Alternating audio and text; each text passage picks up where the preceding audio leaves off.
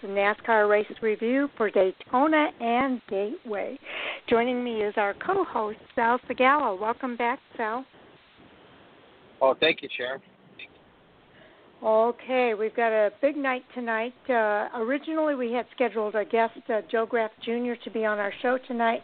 He has rescheduled to next week, and since Monday is Labor Day, we are doing our show on Tuesday next week, September the 8th. For, so look for Joe Graf Jr. to be with us next Tuesday, September the 8th. In our first half hour tonight, we will review the ARCA Menard Series and the NASCAR Truck Series at Gateway. Then at 9 o'clock, we'll get into the Xfinity Series at Gateway and the Cup Series. I'm sorry, the Xfinity Series and the Cup Series at Daytona. And then, of course, 9.30, we will start our NASCAR Hot Topic Sound Off for a full hour of uh, Hot Topics tonight.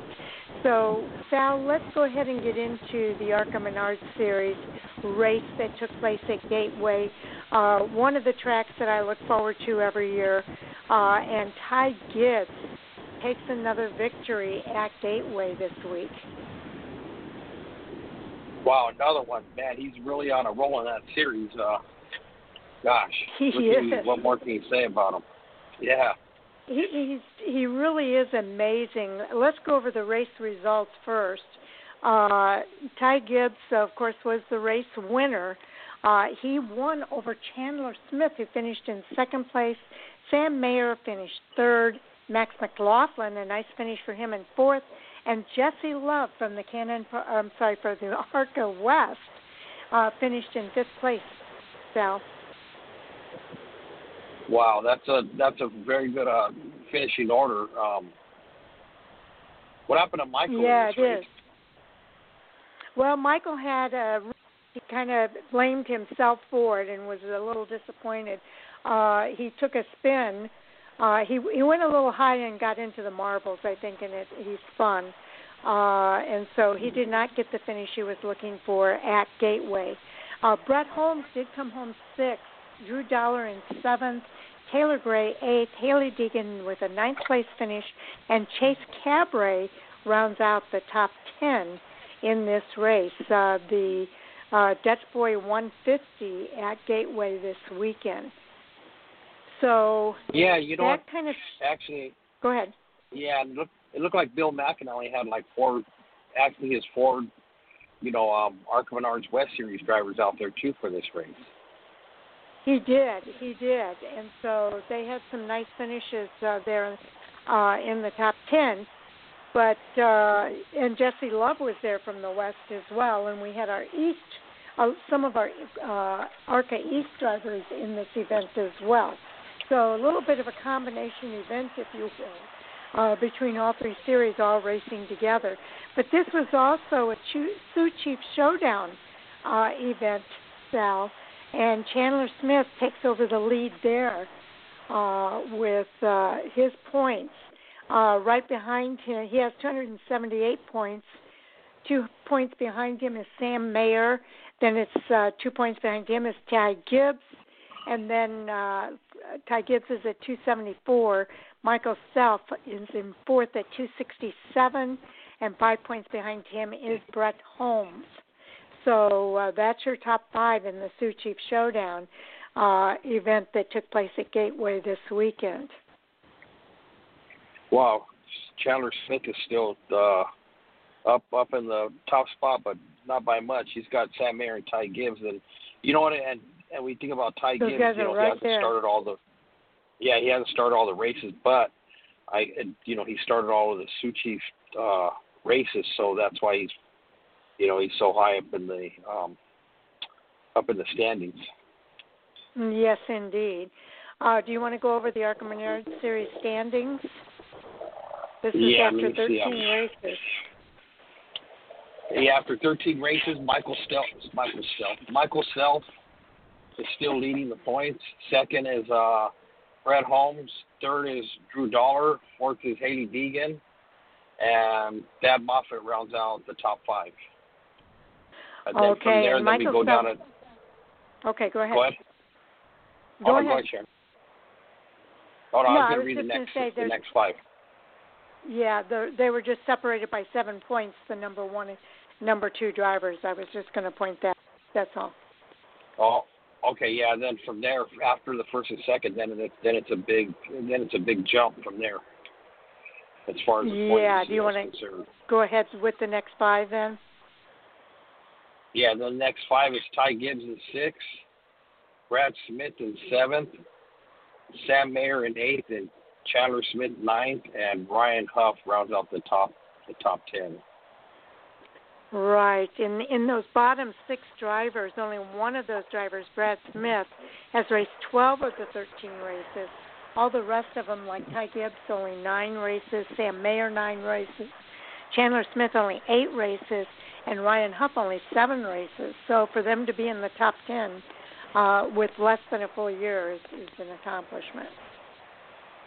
Yeah, and actually we only have uh looks like four drivers that have uh four drivers that have um, Re- that have raced every race. Gosh, man, this series is for for the Steve that I picked up from last season. I figured we had more than four drivers, you know, competing, you know, for the, you know, you know that were that that were yeah, going to be serious contenders for the championship. year too. You got to keep in mind it's a COVID-19 year, so uh, things are a little bit different this year than any other year. Yeah, that's true. Okay, so some some kind of important things here too are average start and average finishes that I like to look at.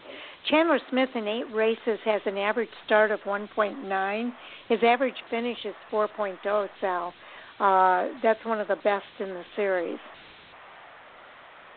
Yeah, that's that's a that's a pretty amazing stat, especially the especially the average start, you know, because that that just shows you how strong he is when it comes to you know to qualify for these events. And then of course, you know, the average finish, you know, is always you know looked at, you know, upon you know is you know you know how strong the driver is, which is where it counts. Mm-hmm.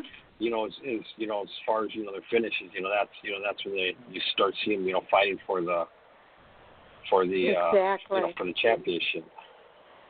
Ty Gibbs, who is the nine starts, has an average start of 2.9 and an average finish of 4.0. So they're right together on the average finish, uh, the best in the series. And then uh, Michael Self, who is leading, has an average start of 2.8 and an average finish of 4.9, which still isn't bad, Sal. I mean, those are still really strong stats.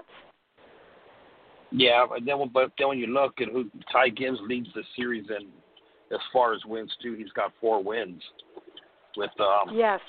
Michael Self behind him with with two wins. Actually, Michael Self, Sam Mayer, and uh Chandler Smith each have two wins also. Yes, and those drivers with one win, uh, that includes Brett Holmes, Drew Dollar, and I believe that's it. Uh, so, yeah, it's been an interesting year to say the least. Uh, a COVID 19 year for sure, and season. I know uh, ARCA's been making some changes to the schedule uh, for this series, and just to kind of go over that real quick. Uh, what we know for the upcoming races uh, right now, as it stands, uh, the next race is actually going to be this weekend, uh, and that's for the ARCA Menard Series. They're going to be racing at Lebanon I 44 Speedway uh, for the Zinsser Smart Coat 200. That'll take place at 8 p.m. Central, so that's 9 p.m. Eastern. That's also one of the Sioux Chiefs Showdown races. So uh, that's another really important event. It'll be televised on MAV TV. Then we've also got the East racing September the 12th at Toledo Speedway. Uh, that race is at 5 p.m. Eastern. And then the West will be racing at All American Speedway on October the 10th at 6:45 Pacific time and uh, those people who are on Track Pass will be able to watch that via live streaming. Uh, the Toledo race is also on MAV TV. So just an idea of the upcoming races there in the ARCA Menard series. Let's go ahead, Sal, and move on to the truck series because I know we've got a lot to cover there as well. Uh, these guys raced uh, this weekend also at Gateway uh, along with the IndyCar races. Uh, the race winner was Sheldon Creed at the age of 22 in the number two Chevy Accessories Chevrolet for GMS Racing with Jeff Stankiewicz as his crew chief. It was his third victory in 44 Truck Series starts, his third victory and eighth top 10 finish this year, and the first victory and second top 10 finish in just two races at Gateway. Brett Moffitt, who finished second, posted his second top 10 finish in three races at Gateway, and it is his ninth top 10 finish this year. Austin Hill finished third, posting his first top 10 finish in four races at Gateway. And Rafael Lessard, so proud of that guy. He finished sixth. He was the highest finishing rookie in the race. Uh, this is GMS Racing's second win at Gateway, and uh, in in the NASCAR Truck Series because uh, Justin Haley also won at this track in 2018. Now, uh, to finish out the top 10 here, we have Sam Mayer finishing fourth in this race. Stewart Friesen finished fifth, followed by Rafael Lessard that we mentioned. Zane Smith, another rookie, finishing in seventh. Grant Enfinger finished eighth. Another rookie, two more rookies in fact, Ty Majeski and Tanner Gray finishing ninth and tenth in this race. So four rookies in the top ten is pretty impressive. Yeah, it is, and you know, um, this this was another race that was kind of decided on, you know, a closing laps um, contact, you know, between Sheldon yeah. Creed and Todd Gilliland, you know, you know, fighting for the, you know, fighting for the win, and um, you know, so of course Sheldon Creed came out on top of that on this one, but um, you know, it was a it was a all in all it was a good race. Um, pit strategy was a lot different. The way NASCAR you know, the way NASCAR did the pitch, you know, they kind of did kind of like what they do for the super late model, some of the super late model races where they do the controlled, they call them controlled pit stops, where wherever you go out, as long as you come out mm-hmm. within the allotted time to work on the car, you know, they give you your position back. So, you know, this right. way, you know, there ain't no rushing, you know, in the pits, and they don't make mistakes. You know, you know, make sure they get the fuel that they need in the in the truck. Make sure that all the lug mm-hmm. nuts are tight. You know, and um, you know, and I I I I kind of like I, I like it when they do for the super late model races, you know, because you know they don't have the high dollar pit teams. But when it, I I kind of was against it with the truck series because I feel you know they got the high dollar, um, you know, and experienced pit crews. You know what? And sometimes, you know, that's the deciding factor in the race, and that's and that's actually part of the race itself. But I mean, I I, I know for the teams that made it a lot more you know, for the teams, you know, the teams kind of like it a lot better that way, you know, because yeah. you know they're able to, you know, make the adjustments they need. But all in all, it was a really good. It was a really good truck race. I mean, there's a lot of action on the track. You know what? And um, I liked it. I liked it better than if have went to Daytona. Okay. Uh, now, uh, uh, you had to feel for David, or I'm sorry, uh, Todd Gilliland. He won the first two stages. Uh, there were five caution flags for 23 laps and seven lead changes among five drivers. Todd Gilliland uh, was well on his way to winning that race uh, when he had a little incident with his uh, teammate, who took full credit for that incident and felt bad about it. Yeah, he was. Todd definitely was a was a class of the field, and you know, and you you, you got to feel bad for Todd through, throughout his career after coming out of the K&N West Series when he's gotten in the trucks. Every time he's had a chance to win, it's always been his teammate that has, you know, that he's gotten, you know, in a, you know, in a scuffle with at the end of the race, you know, and cost him the win.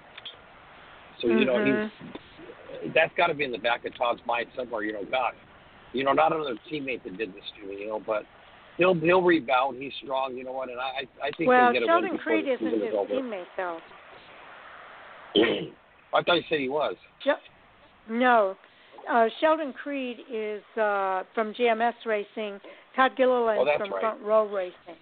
So yeah, that's, right. yeah, I'm that's sorry. two different My teams. Mistake. So yeah, I I don't know how you thought I said that, but and maybe I did inadvertently, but I didn't mean to say that. Uh, do you want to go over the points report? Yeah, let me let me get back to the points report. Um, Oh shoot, I had it pulled up and and then I. Well, I can do the first few here. Uh, Austin I got Hill continues. Oh, you got him. Okay. Yeah, I. What happened was I, well, I had my thumb on the on the phone and it scrolled, and it, it scrolled all the way to the end of nothing. So, yeah. So the top five is uh, Austin Hills leading the points. Zane Smith, the rookie, with two wins this season, moved up into second place. Uh, third, we got Brett Moffitt. Fourth, we got Ben Rhodes. And fifth, with his win this past week, is uh, Sheldon Creed. Oh, So, then he uh, has three gotta- wins. Three wins. Is it three wins in there? Yeah, I didn't. I didn't go all the way over to the to the wins, but um, yeah. So we got a we got a good solid top five uh, top five um, standing so far. You know, until we get the reset. You know, once the once the chase starts. And Well, then, what about um, drivers six through ten? Yeah. Six through ten, we got Christian Eckes, another rookie.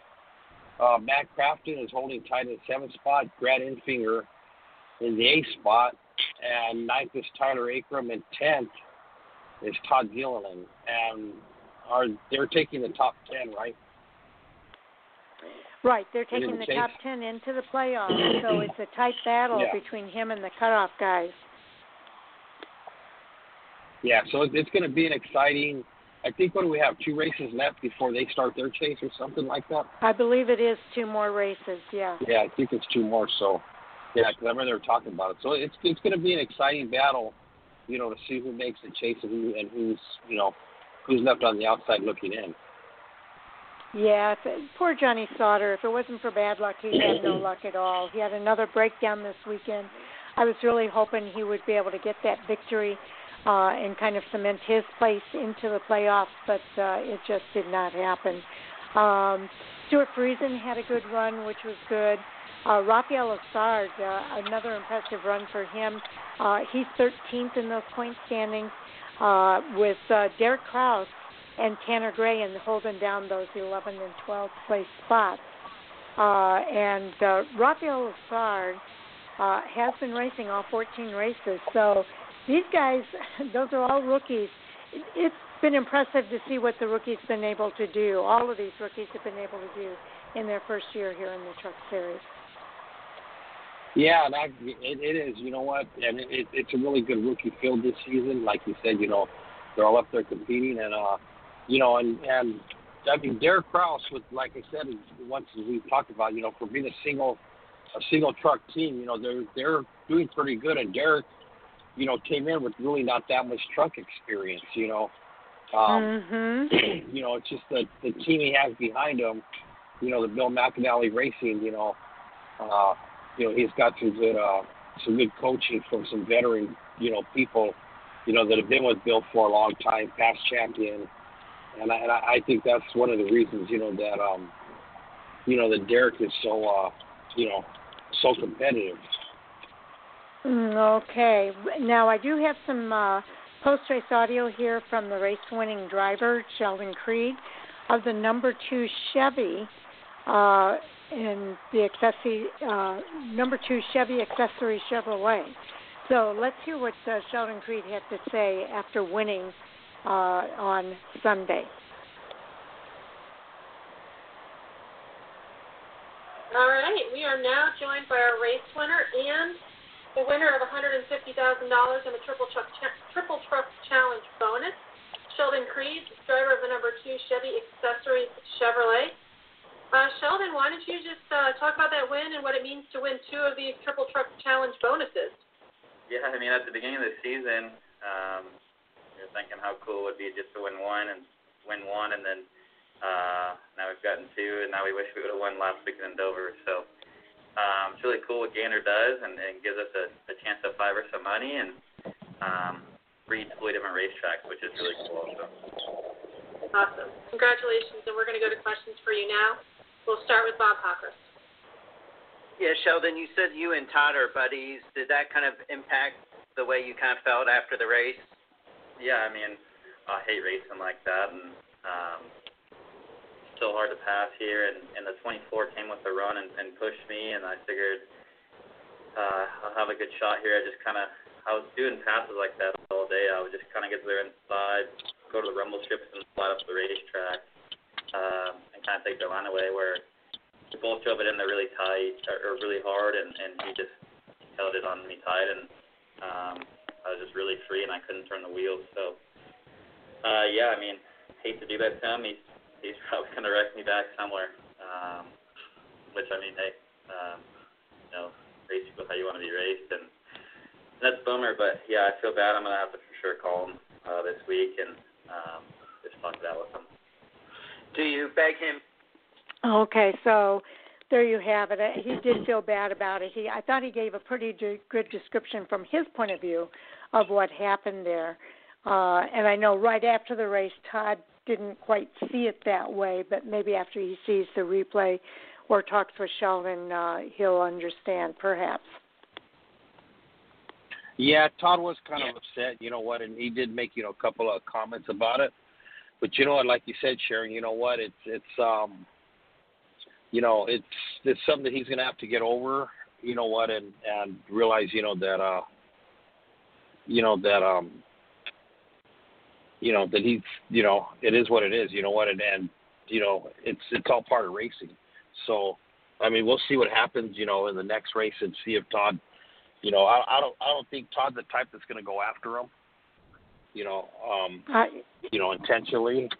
Todd will race him hard, but you know, I, it, there there's there's too much at stake still in this in the series. You know, to go out and try and intentionally wreck somebody.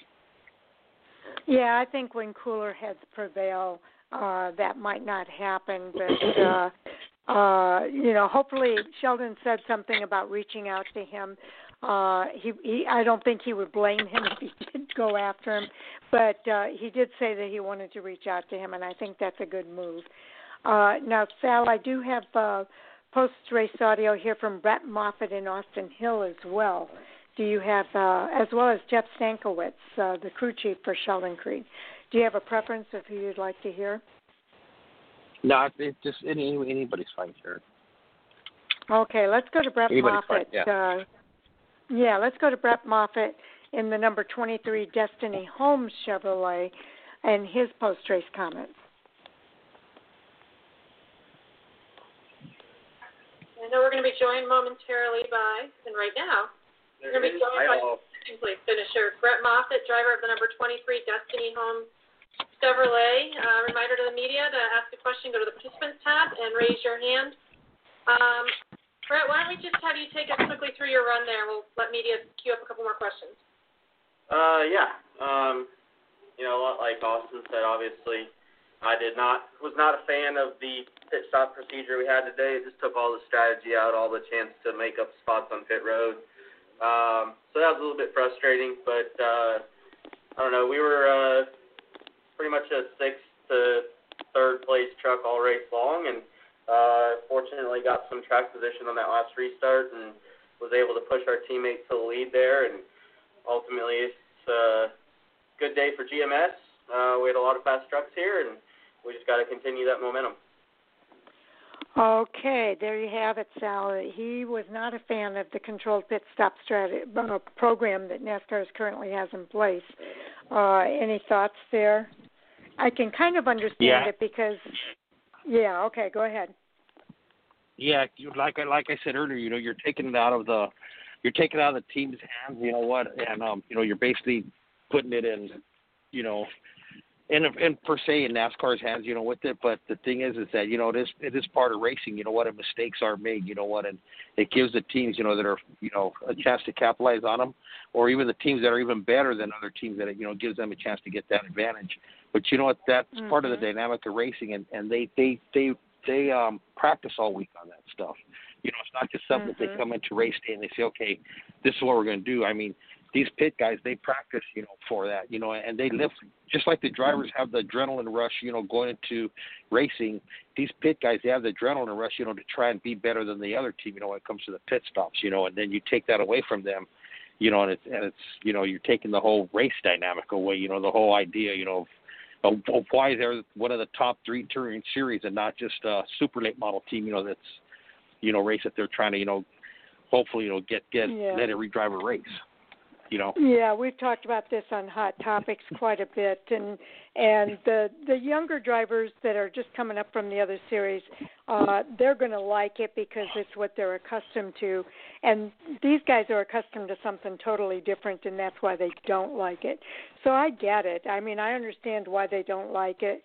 Uh, I understand why the other guys do like it, but at the same time uh, I do have a concern that this is supposed to be a like a testing or not testing but learning field, if you will, for drivers to move up into the other series. Uh, and pit stops are a big part of that. So I think they're exactly. missing out on a key right part there. of their development by not being exactly. able to you hit it right those there. pit stops.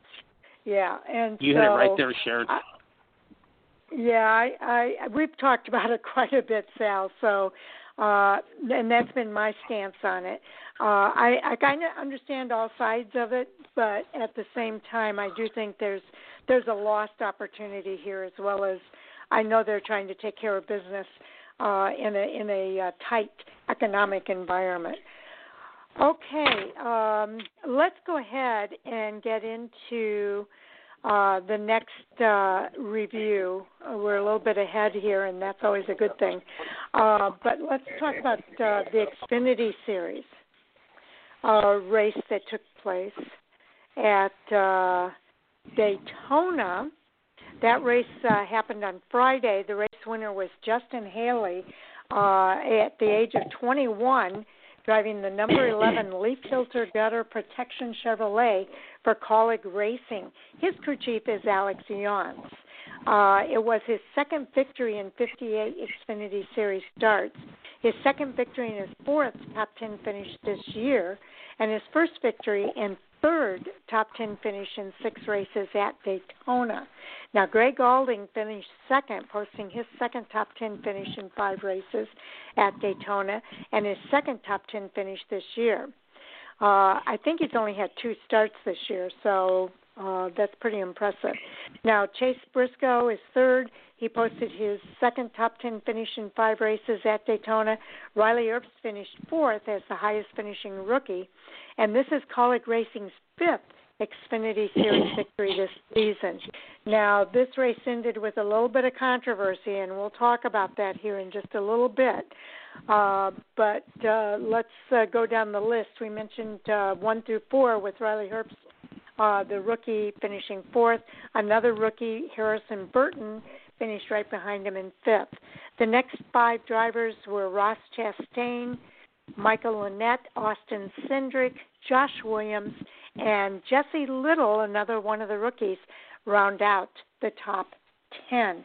But that finish was um, not what everybody was expecting, I don't think. But Ross Chastain had said, even during the pre race to people that he spoke to, uh, that he expected there was going to be some wrecking uh, and that he'd be one of the ones to, that might get wrecked uh, at the finish of this race. But he took out his teammate, Sal. You know, Sharon, I have been a big supporter of Ross Chastain. All of us have. I mean, everybody likes Ross Chastain. Everybody yes. likes all the drivers. You know, there's a few. But you know what? His post race um, comments basically sucked. I was so disappointed to hear what came out of his mouth. You know what? I don't. If I was a, AJ, I would have grabbed a watermelon and I would have bashed it on top of his head for what he said.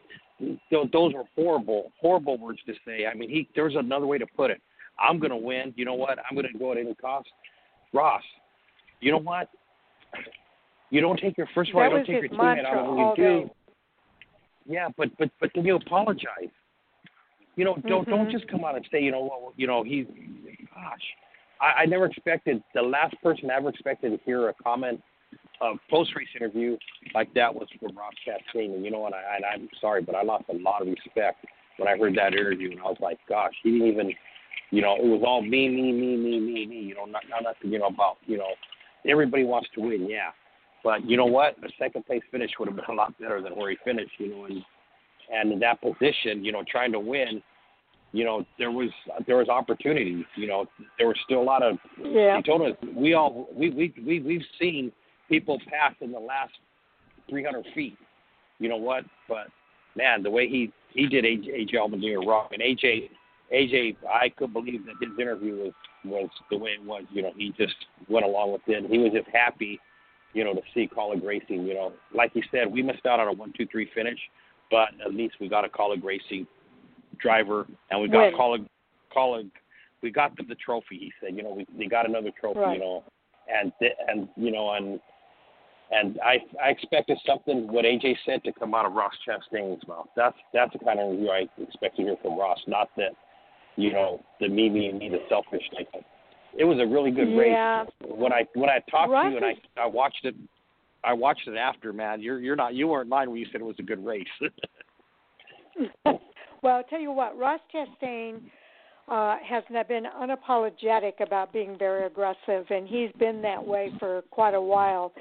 But particularly before, during, and after this race, uh, it, for him it was all about getting that win in order to get into the playoffs and to secure his spot in the playoffs.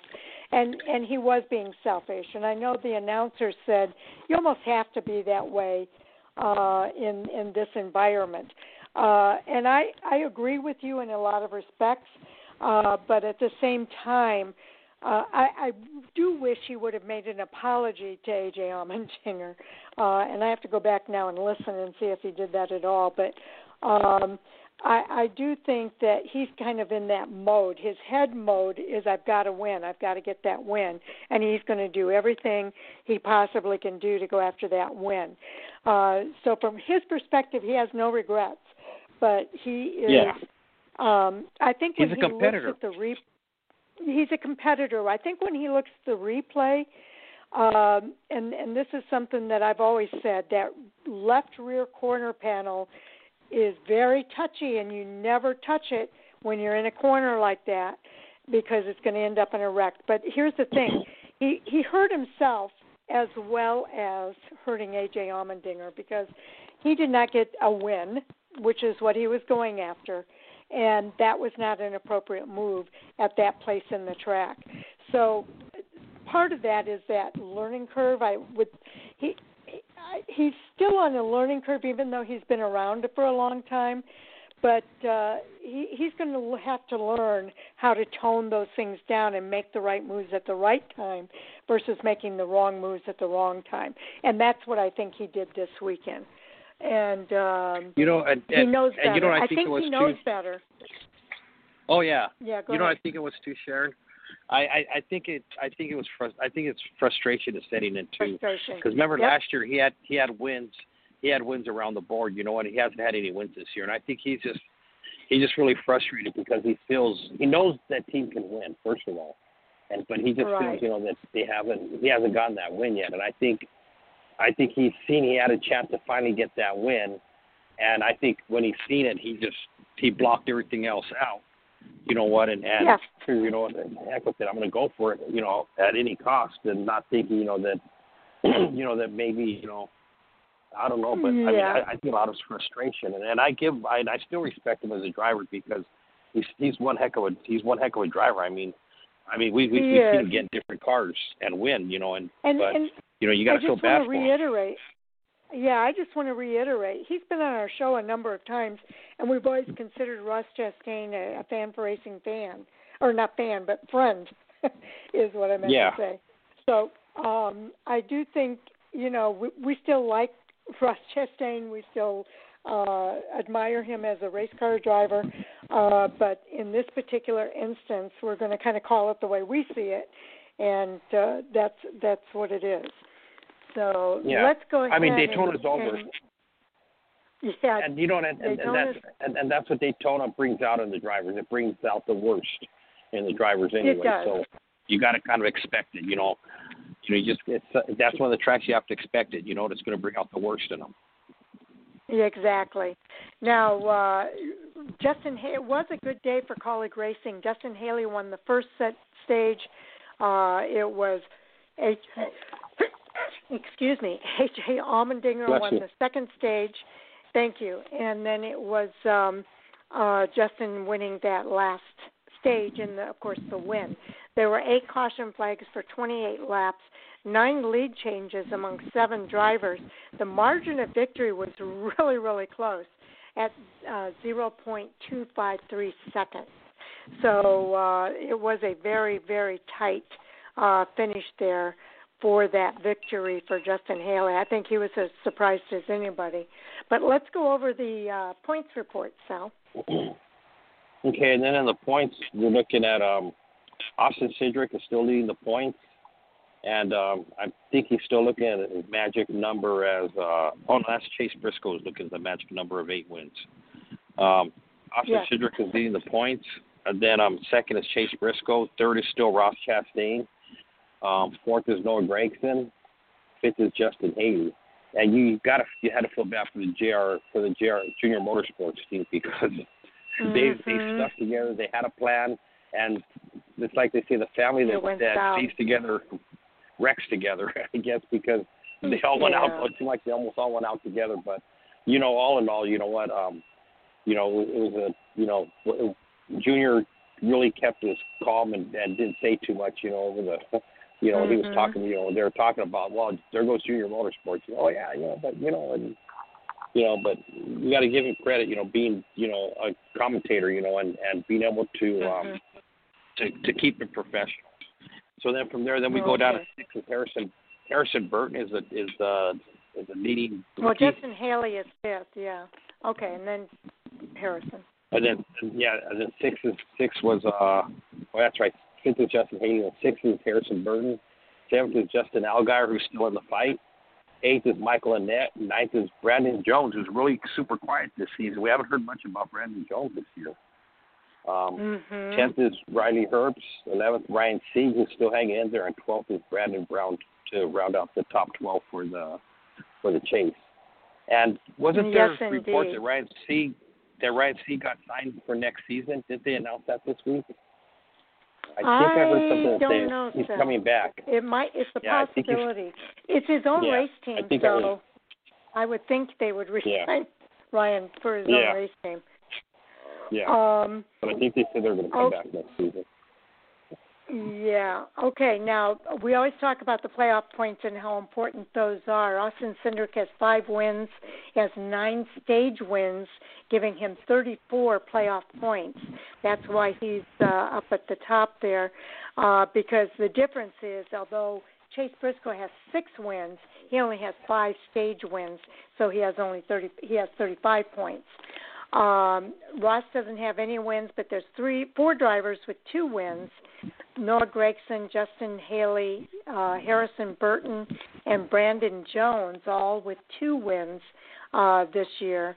And then uh, Justin Allgaier with the one win, and AJ Allmendinger has one win, but he's got a part-time schedule this year. He's not racing the full-time schedule, so uh, he has only eight starts compared to everybody else's 22 starts. So. Um, uh, I think in in Ross's defense, I think that's where he was coming from. Uh, JJ gets two wins, but it doesn't help him get into the playoffs. He needed that win, uh, not necessarily to get into the playoffs, but to be able to say he got there based on a win versus based on Yeah. points. So, uh, the, in his defense, I kind of see where he's coming from. Yeah, you know what, and like I said, you know, Daytona brings out the worst in drivers, and you know, AJ Allmendinger really Yeah. wanted to win. You know, you know, I don't know, I don't know if he's trying to get a full time ride next season, but I, I know he said he's, you know, he'll be back in a couple more weeks again to race. You know, so he's picking Mhm. up rides. But I mean, the win, the win for him would have just really been, you know, you know, it would have been, it would have been big for him, even though he already has one. But you know, I'm sure he'd like to finish the season out with two wins. You know, and and you know, but like he said at the end, you know, Kaulig Racing got the winners trophy, and that's what counts. You know, we got Kaulig another trophy in the shop. You know, and and that's and that's what he said counted counted more than anything else, and that was that that right there is a veteran, a, a veteran, you Yep. know, post race statement It right is. there. You know, is is is to look beyond, you know, what happened. You know, and and try to look at the positive. You know, for the team itself. You know, because teams will look at that. You know, say, no, this guy, he's a team player. You know what? He wants to win, but he's still looking at you know at, at you know how to better the team. And it was a good race, like you Yeah. said. You know, there's a lot of action. You know what? And uh, you know, and of course, you know, Daytona, you know, brings out some some some crazy racing. Man, there was some good three four wide racing, and Well, um, Let's you know, hear and- what Justin Haley Justin Haley. had to say. Okay, go ahead. All right. Yeah, Justin Haley from the number 11 Kaulig Racing Chevrolet. All right. Justin, are you able to hear us? I am able to hear y'all. Awesome. Well, um, thank you so much for taking the time to join us. Congratulations. Um, we are now joined by our race winner, Justin Haley, uh, driver of the number 11 Chevrolet for Kaulig Racing. Um, Justin, crazy race, a lot of teamwork going in there. Um, got shuffled to the you know fifth a little bit, and then ended up coming up with the win. So, what was it like out there? Yeah, obviously the first part of the race, you know, you want to kind of, you know, save your stuff and and have a lot of teamwork. Um, you know, I got shuffled there by the Fords with you know about ten to go, and and luckily I was close enough back I could see Cindric's hand signals, and uh, you know he's kind of counting down the chase, I believe, and yeah, I could kind of I was translating to you know my guys what the Fords were going to do. You know, I was kind of like the spy back there, and then I got a good run um, based off when they were trying to lag back. I lagged back a little quicker and and was able to shoot shoot past them, and then obviously you know the two other Kaulig cars got uh, got together. But awesome effort by everyone at Lee Field Driver Protection Kaulig Racing. Uh, you know we're you know a team, we're a team, and, and we're a family, and and if one of us wins, obviously the other two are disappointed, but um, at least one of us got it. Okay, talking about that team effort there at Kaulig Racing, uh, Haley kind of echoed that same sentiment. Yeah, you know, and and you know, and that that just tells you when you hear two drivers talk about that, you know, that kind of gives you, you know, like the fans are always wondering, you know, what's it like, you know, to go into, uh, you know, to a team meeting, you know, after the race. You know what? What do they talk about? They sit Mhm. around the table, you know, or even you know Thursday, you know, before they get out to the track, you know, when they have their team meetings. And this just kind of gives you an idea of, of, of what Kaulig instills in their drivers, you know what, and what the drivers actually take in and what they listen to, you know, and what the Kaulig, what their um, whole motto is, you know what, and and um, you know, so I mean, you can just just from these little tidbits that we've heard from Justin Haley and from and from AJ Allmendinger and even from Ross Chastain. You know what, Ross Chastain, he had a little tidbit too. You know, he said, hey, you know what, we we go for the win. You know what? So I Yeah, mean, you, exactly. you kind of get an idea. You know, and Ross wasn't afraid to say it. We go for the win. You know, so you kind of get a little idea. And Kaulig racing is really racing against some big dogs, and and they're um they're holding their own. Okay, let's go ahead and move on now to the uh, Cup Series. Uh, the Coke Zero Sugar 400 race winner was William Byron at the age of 22 in the number 24 Liberty University Chevrolet for Hendrick Motorsports and crew chief Chad Knaus. Uh, it was his first victory in the NASCAR Cup Series in 98 NASCAR Cup Series races, so big day for William Byron his first victory and ninth top 10 finish this season, and his first victory and second top 10 finish in six races at Daytona. Chase Elliott finished second, posting his first top 10 finish in 10 races at Daytona and his 15th top 10 finish this year. Denny Hamlin in third posted his 11th top 10 finish in 30 races at Daytona. John Hunter Nemechek finishing 11th was the highest finishing rookie. Now, William Byron and Matt DiBenedetto clinched the final two spots in the NASCAR Cup Series playoffs, and Byron becomes the 21st different driver to win his first career NASCAR Cup Series race at Daytona and the 11th to do it in the summer race. Now, to round out the top 10, Martin Truex Jr. finished in fourth. Bubba Wallace coming home with a fifth place finish. Ryan Blaney finishing sixth. Then it was Alex Bowman, Brendan Gaughan, Chris Buescher, and Brad Keselowski rounding out the top 10 drivers at Daytona.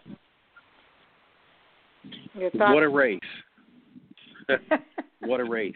you were on Joey the edge Logano looked like- all race long. Joey Logano looked like he was going to walk away with another Daytona win, and it was not to be had. And William Byron No, just kind of stuck in there and he really super quiet in there, and just you know. But when he made it through that last wreck, oh my gosh, Mhm. I don't know how he was able to maneuver because he didn't only make a right; he had to make a left, and another right, and another left, and do all that without spinning, without hitting any cars Yeah. without scraping any cars. But the biggest heartbreak had to be Jimmie Johnson making it through the through second to the last wreck. Dude, actually made it through the big one, and then to get caught up in Mhm. that last wreck and take him out of the chase, out of the uh, possibility Yeah, for the chase, which put. Matt, which pushed Matty D in there, and um, it was kind of heartbreaking to see Jimmy go down that way because I really wanted, even if even if he wouldn't have done good in the chase, you know, but just to just to be one of the chase drivers, but um, Mhm. you know, all all in all was, you know, you got to taps off to William Byron, you know what, to get the win, you know what, and actually Jimmy's the only, uh, he's the only um, HMS driver that did make the chase, and the only one that didn't get a win this year, this season. Yeah, it's it is disappointing. Uh, I was really hoping that uh, Jimmie Johnson would be able to pull something off there and get that victory. It looked like he might was going to do that until that incident happened. Uh, but uh, it is what it is, and we move on from there. Uh, you're right. Joey You Logano won the first two stages of the race. Uh, there were six caution flags for 21 laps and 35 lead changes among 16 drivers. The margin of victory was 0.119 seconds uh, in this race, Sal. So uh, some very tight racing there at the end for sure. You had something. Yeah, and once wanted to say? again, yeah, once again, this race was decided by a move that should have never been made. When Tyler Reddick moved up on Kyle Busch, and Kyle had done, Mhm. he, he tried to do all he could to avoid it. And sure, Tyler Reddick took full responsibility for it after, but um, why are you going to try a slide job at Daytona, going from the bottom to the top? Being a rookie the way he, He was is, trying to block, and but he he yeah, was trying to block, but it, the block it was a block that went bad. Um, yeah, it went really bad. It was a block he should have tried. He should have, you know, he should have just, you know, I don't know. Either way, I don't. Kyle was not happy. Uh, he he, his interview was a lot better. He handled than I it well. He did because usually he just fires off on him. But I think, you know what, Kyle just to see them having to what everything that has could go wrong has gone wrong, and you know what, it's probably going to continue to go wrong. You know, so let me just, you know, make a good interview, get out of here, and- yeah, and go watch my son because his son's being pretty dominant in the quarter midgets right now. So he probably just want to get home and get his son out to the track on Sunday to go, you know, win another quarter midget race. You know. Mm, Yep, yep. It's pretty cool to see that happening. Okay, Sal, Yeah, let's uh, go over the points report. Okay, then on the points we have. um Everybody knows who's still leading the points. It's Kevin Harvick, Denny Hamlin, and Brad Keselowski. Joey Logano and Chase Elliott are the top five. Uh, and then going down from there, we got um, Martin Truex Jr., Ryan Blaney, Alex Bowman, William Byron, and Austin Dillon running out the top ten. Um, got a pretty good, strong uh, top ten top ten drivers right there. The top three, of course, we've watched them throughout the season, Sharon. Um, especially Hamlin and uh, and Kevin Harvick just basically dominate the whole, you know, the whole series. Um, you know, with the combination of wins they have and, their domination of all the tracks and just a lot of things going on with them. So um, Let's go on to the there. next six. the next six, yeah. Then we got Cole Custer, who is the highest rookie right now. Aric Almirola, Clint Bowyer, Kyle Busch, Kurt Busch, and Matt Deep Deep Deep Benedetto. Di So Benedetto. some weeks I can say it, some weeks I can't. But um, so basically, we're in the chase with the with the Cup Series. So the top 16, those are your chase drivers. Um, anybody from down there is just fighting for that 17th spot, and I think NASCAR is still giving that million dollar bonus to the 17th place finisher in the series, in that 17th spot, and that so far Jimmy Jimmie Johnson is in that spot. So um, going we're we're headed into our playoffs with the with the Cup Series, and Kevin Harvick is, um, like you said, Sharon, he's the he's the dom the he's not the closer now. Now he's the dominator. So I'm waiting for one driver Well, to step up and say, "There's three, and then me," like Logano did, and then he won the championship. Yep, he is the regular season champion uh, for the NASCAR Cup Series, but now we'll determine who the uh, 2020 champion for the Cup Series will be in the next 10 races, starting at Darlington this next weekend. So uh, it it is going to be interesting. You've got Kevin Harvick with seven wins, Denny Hamlin with six. They've been the two most dominant drivers all season long. Brad Keselowski has three victories.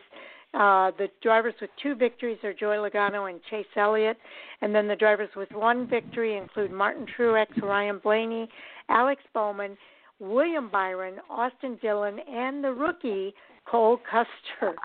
So playoff points again are going to be huge in this uh, because this is what carries them throughout the playoffs. Kevin Harvick has a whopping 57 playoff points compared to Denny Hamlin's 47 playoff points and Brad Keselowski at 29 playoff points.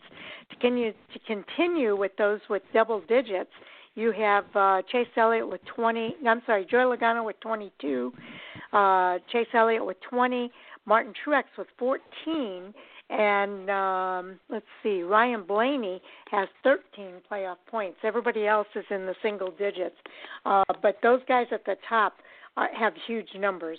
So, you know what's amazing is going into the first chase race at Darlington, and Kevin Harvick has a 57 point lead over Matty D, who's 16th in points. Um, you know, and even Cole Custer that has the one win you know, he's still uh, 52 points ahead of Cole mm-hmm. Custer. So, I mean, these drivers they have a lot to work on because Kevin is, is basically the way Martin Truex was the season that Martin Truex won his championship, where he was so he had racked up so many playoff points that Martin was almost guaranteed into each round because he was just so far ahead in in the points. And and Kevin is, I mean, amazing, 57 points. Geez, that's that's that's amazing. I still wonder though, Sal, if there isn't a driver that's going to pull a Tony Stewart and maybe not do so well during the regular season, but win five out of ten races in the playoffs. Uh, I still think that could happen. Uh, maybe not to the same degree, but we may see somebody kind of come out of their shell and uh, shine during these next uh, playoff races. Time will tell the rest of that story. You know what? And actually, on, on that note, I think if there's any driver who could actually get fired up and just you know what and, and just turn it up. I mean, we see Jimmie Johnson do it during when he won all seven of his championships, especially when they started the chase. Jimmie just he had a he had a, a switch that he would flip. But I think if there's one driver, it's a 14th place driver right now, and that would be Kyle Busch. Is the one driver I think out of everybody in that list that that can fire off, you know, four, five, even possibly six wins during these last ten races and and exactly snatch that championship point. right out of right out of Harvick and Denny Hamlin's hands. But it's going to be hard to beat Harvick and Hamlin because they've been not only have they been good with the wins, but they've also been consistent, and it's and it's a mm-hmm. consistency that has that has that has kept up up at the top of the top of the charts the whole season. Well, whoever does it is going to need that consistency for the 10 races that are coming up. Now, we do have post race audio here uh, this is from William Byron, the race winner. Uh, he raced his way into the playoffs with that victory. So let's hear what William Byron has to say. Hey, William, are you here? Yeah, you got me? Yes. All right. Well, um, thank you so much for taking the time to join us. Congratulations on the win, the playoff berth, just everything. Can you walk us through how you're feeling right now? Uh, incredible. on cloud nine for sure. Um, there was a point of that race that I didn't really think things were going to work out in our favor to uh, to make the playoffs and you know really have have a an opportunity next week. So this was kind of one of those um, do or die situations, and um, kind of crossed that fork in the road tonight, and and um, we're able to be aggressive and make it happen. And really, just the final probably ten laps of the race, I just was on um, on offense and trying to trying to just win the race and take whatever run I could. And um, luckily, was able to make the moves that I needed to. Got just enough daylight between the 22 and the 43 to kind of split that gap. And um, you know, I'd, I'd pushed the 43 really aggressively up to there, and he had did a, done a great job to hold on to his car and get us to that place and position. And um, and from there, then the next restart got a great push from the 14. Um, you know, and then was fortunate that things worked out to where I had the nine on with me on the last lap, and um, you know was able to make it work. So just incredible. I don't even know what to say really. It's a huge blessing. Okay, so he makes a really good point. To win at Daytona, you've got to have friends, and uh, he did get some help uh, from a couple of different drivers there in order to get him. Well, and he did some really good uh, uh, uh, handwork too, like you said, uh, getting his car through some of those wrecks as well. So uh, big day for Bri- William Byron. Yeah, it was. It was a huge win for him. I mean, you know, you gotta, you gotta, you know, you gotta really take your hats off to him because he doesn't have all the experience that all these other drivers have. He started racing at a very late age. You know, he didn't start, you know, in in quarter midget. You know, he was, you know, three, four years old. You know, and and throughout his his career, you know, they've always talked about, you know, about William Byron, you know, getting started, you know, late. You know, auto racing, you know, was something that he wanted to try and wanted to do, you know, but he wasn't he wasn't one of these uh, I don't know if you call him a baby boomer, you know, where they start, you know, when they you know, when they can walk, you know, they're already behind the wheel of a car, you know, and and he wasn't one of those, you know, he had to hone his skills, you know, from a later later age, which is kind of kind of like the way the old time drivers from way back in the day, from the Earnhardt and the Petty days, you know, they didn't really mm-hmm. come into Cup Series until they were like 25, 26, 27 years old. You know, yeah, that's, that's when a you race point, with the Sal. big He- guys. He You know, he he really did start later in life. He came from iRacing as well. He's done a lot of iRacing, as well as you know he did do some track racing too, uh, starting at a, a later age in his teens. And you know I was noticing his voice. Remember we used to talk to him in the K&N Pro Series uh, when he was just a young guy, and uh, he's definitely matured. The learning curve. He's had a very steep learning curve uh, in the truck series and then in the Xfinity series, but it's been a little tougher for him uh, making that transition into the Cup series. So it was really good to see him finally get that victory uh, in the Cup series as a young man, and and uh, I think we're going to see more good things from William Byron now that he's got that monkey off of his back. You know, and and it's and be, because you know I know everybody says it's, it's Hendrick Motorsports, but I think it's more Gordon Hendrick Motorsports. So Jeff Gordon must have really seen something, you know, because I I know I know that Rick really looks to Jimmy and Jeff. You know, he's bringing up the different drivers he's brought up, but I I think Mhm. Jeff must have and Jimmy must have really seen something in William Byron that caught their eye. You know, to tell Rick, hey, you know, take a chance on him because when William Byron came up, there were other drivers that could have taken that spot. You know, easily. You know, Mhm. been put in, you know, in the 24 car, you know, and, and especially, you know, with that being, you know, uh, Well, that quote move- unquote, Jimmy, That move Jeff where he had to go Jeff right Gordon's and left car. and right yeah, to get around that wreck is an Yeah. example of what he can do. Yes. exactly, you know, but I, you know, but I just think, you know, that Jeff and Jimmy really, especially Jeff, you know, 'cause he Mhm. was, he was dri- he was driving Jeff's own car, you know, I think Jeff really had to see something in me to tell Rick, you know, hey, you know, this Yep. is the kid I want in my car, you know, and uh, you Absolutely. know, and, uh, Absolutely. really well schooled, really well schooled, really polite, you know what, and um, not a hothead. Always has been, uh, from what we've seen uh, of him coming up through the ranks here. Uh, and I was really happy for, for William Byron to be able to get that win. As much as I wanted Jimmie Johnson to be in there, uh, it did not take away uh, from my happiness that William Byron was able to pull that off and get that victory. I was uh, super happy for him. So, Sal, we're at, at that time where we have to say goodbye. Uh, and uh, just a reminder to everybody that you and I will not be online. We will not be on our radio show on Monday night this next week. We're going to be doing the show on Tuesday night because of the uh, Labor Day holiday. So uh, look for us at 8:30 p.m. Eastern Time on Tuesday, September the 8th, uh, for that show. Okay. Okie dokie. So we'll see everybody um, in a in a couple weeks, and uh, have a good, uh, safe weekend. couple have a good. Safe. Uh, yeah. Oh, I you won't- I can't won't be, be here next. Tuesday. Oh, yeah. okay. So yeah, I have to get somebody. Yeah. Okay. Yeah. And Okay, and everybody so- have a good, uh, safe Labor Day weekend too. Oh, okay. Take care, uh, Sal. We'll talk to you later. Okay. All right. Oh, okay. Okay. Goodbye. Good night. Good night. Okay, we are now ready for our hot topic sound off. Uh, one thing I forgot to mention before I start introducing everybody here is that uh, uh, Joe Graf Jr., who is not on with us tonight, will be on with us next Tuesday night uh, at that nine o'clock half hour. So look for that to happen as well. So first of all, let me welcome our co-host for NASCAR Hot Topic Sound Off, and that is Andy Laskey. Welcome to the show, Andy. Thanks, Sharon. How are you doing tonight? Uh, I'm doing great. Uh, looking forward to talking with you guys. We've got a full Absolutely. hour uh, tonight, so that should be good. Uh, also joining us is Jay Hughesman. Welcome to the show, Jay.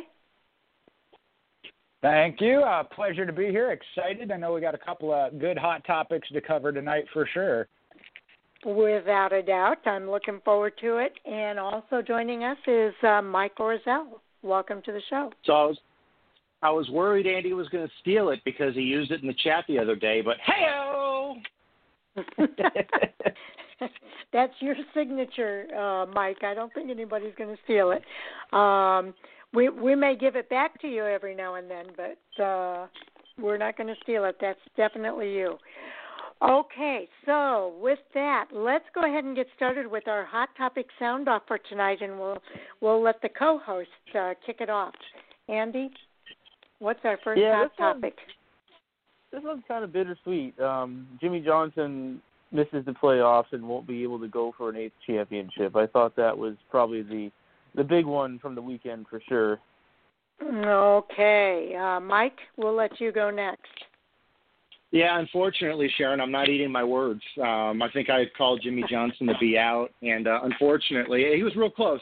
And it, it, it was a great It race. wasn't his and, fault. uh, no, it absolutely wasn't. Um, but it, it definitely didn't. Uh, it didn't pan out the way it wanted to go for Jimmy, and unfortunately, we don't see him in there anymore.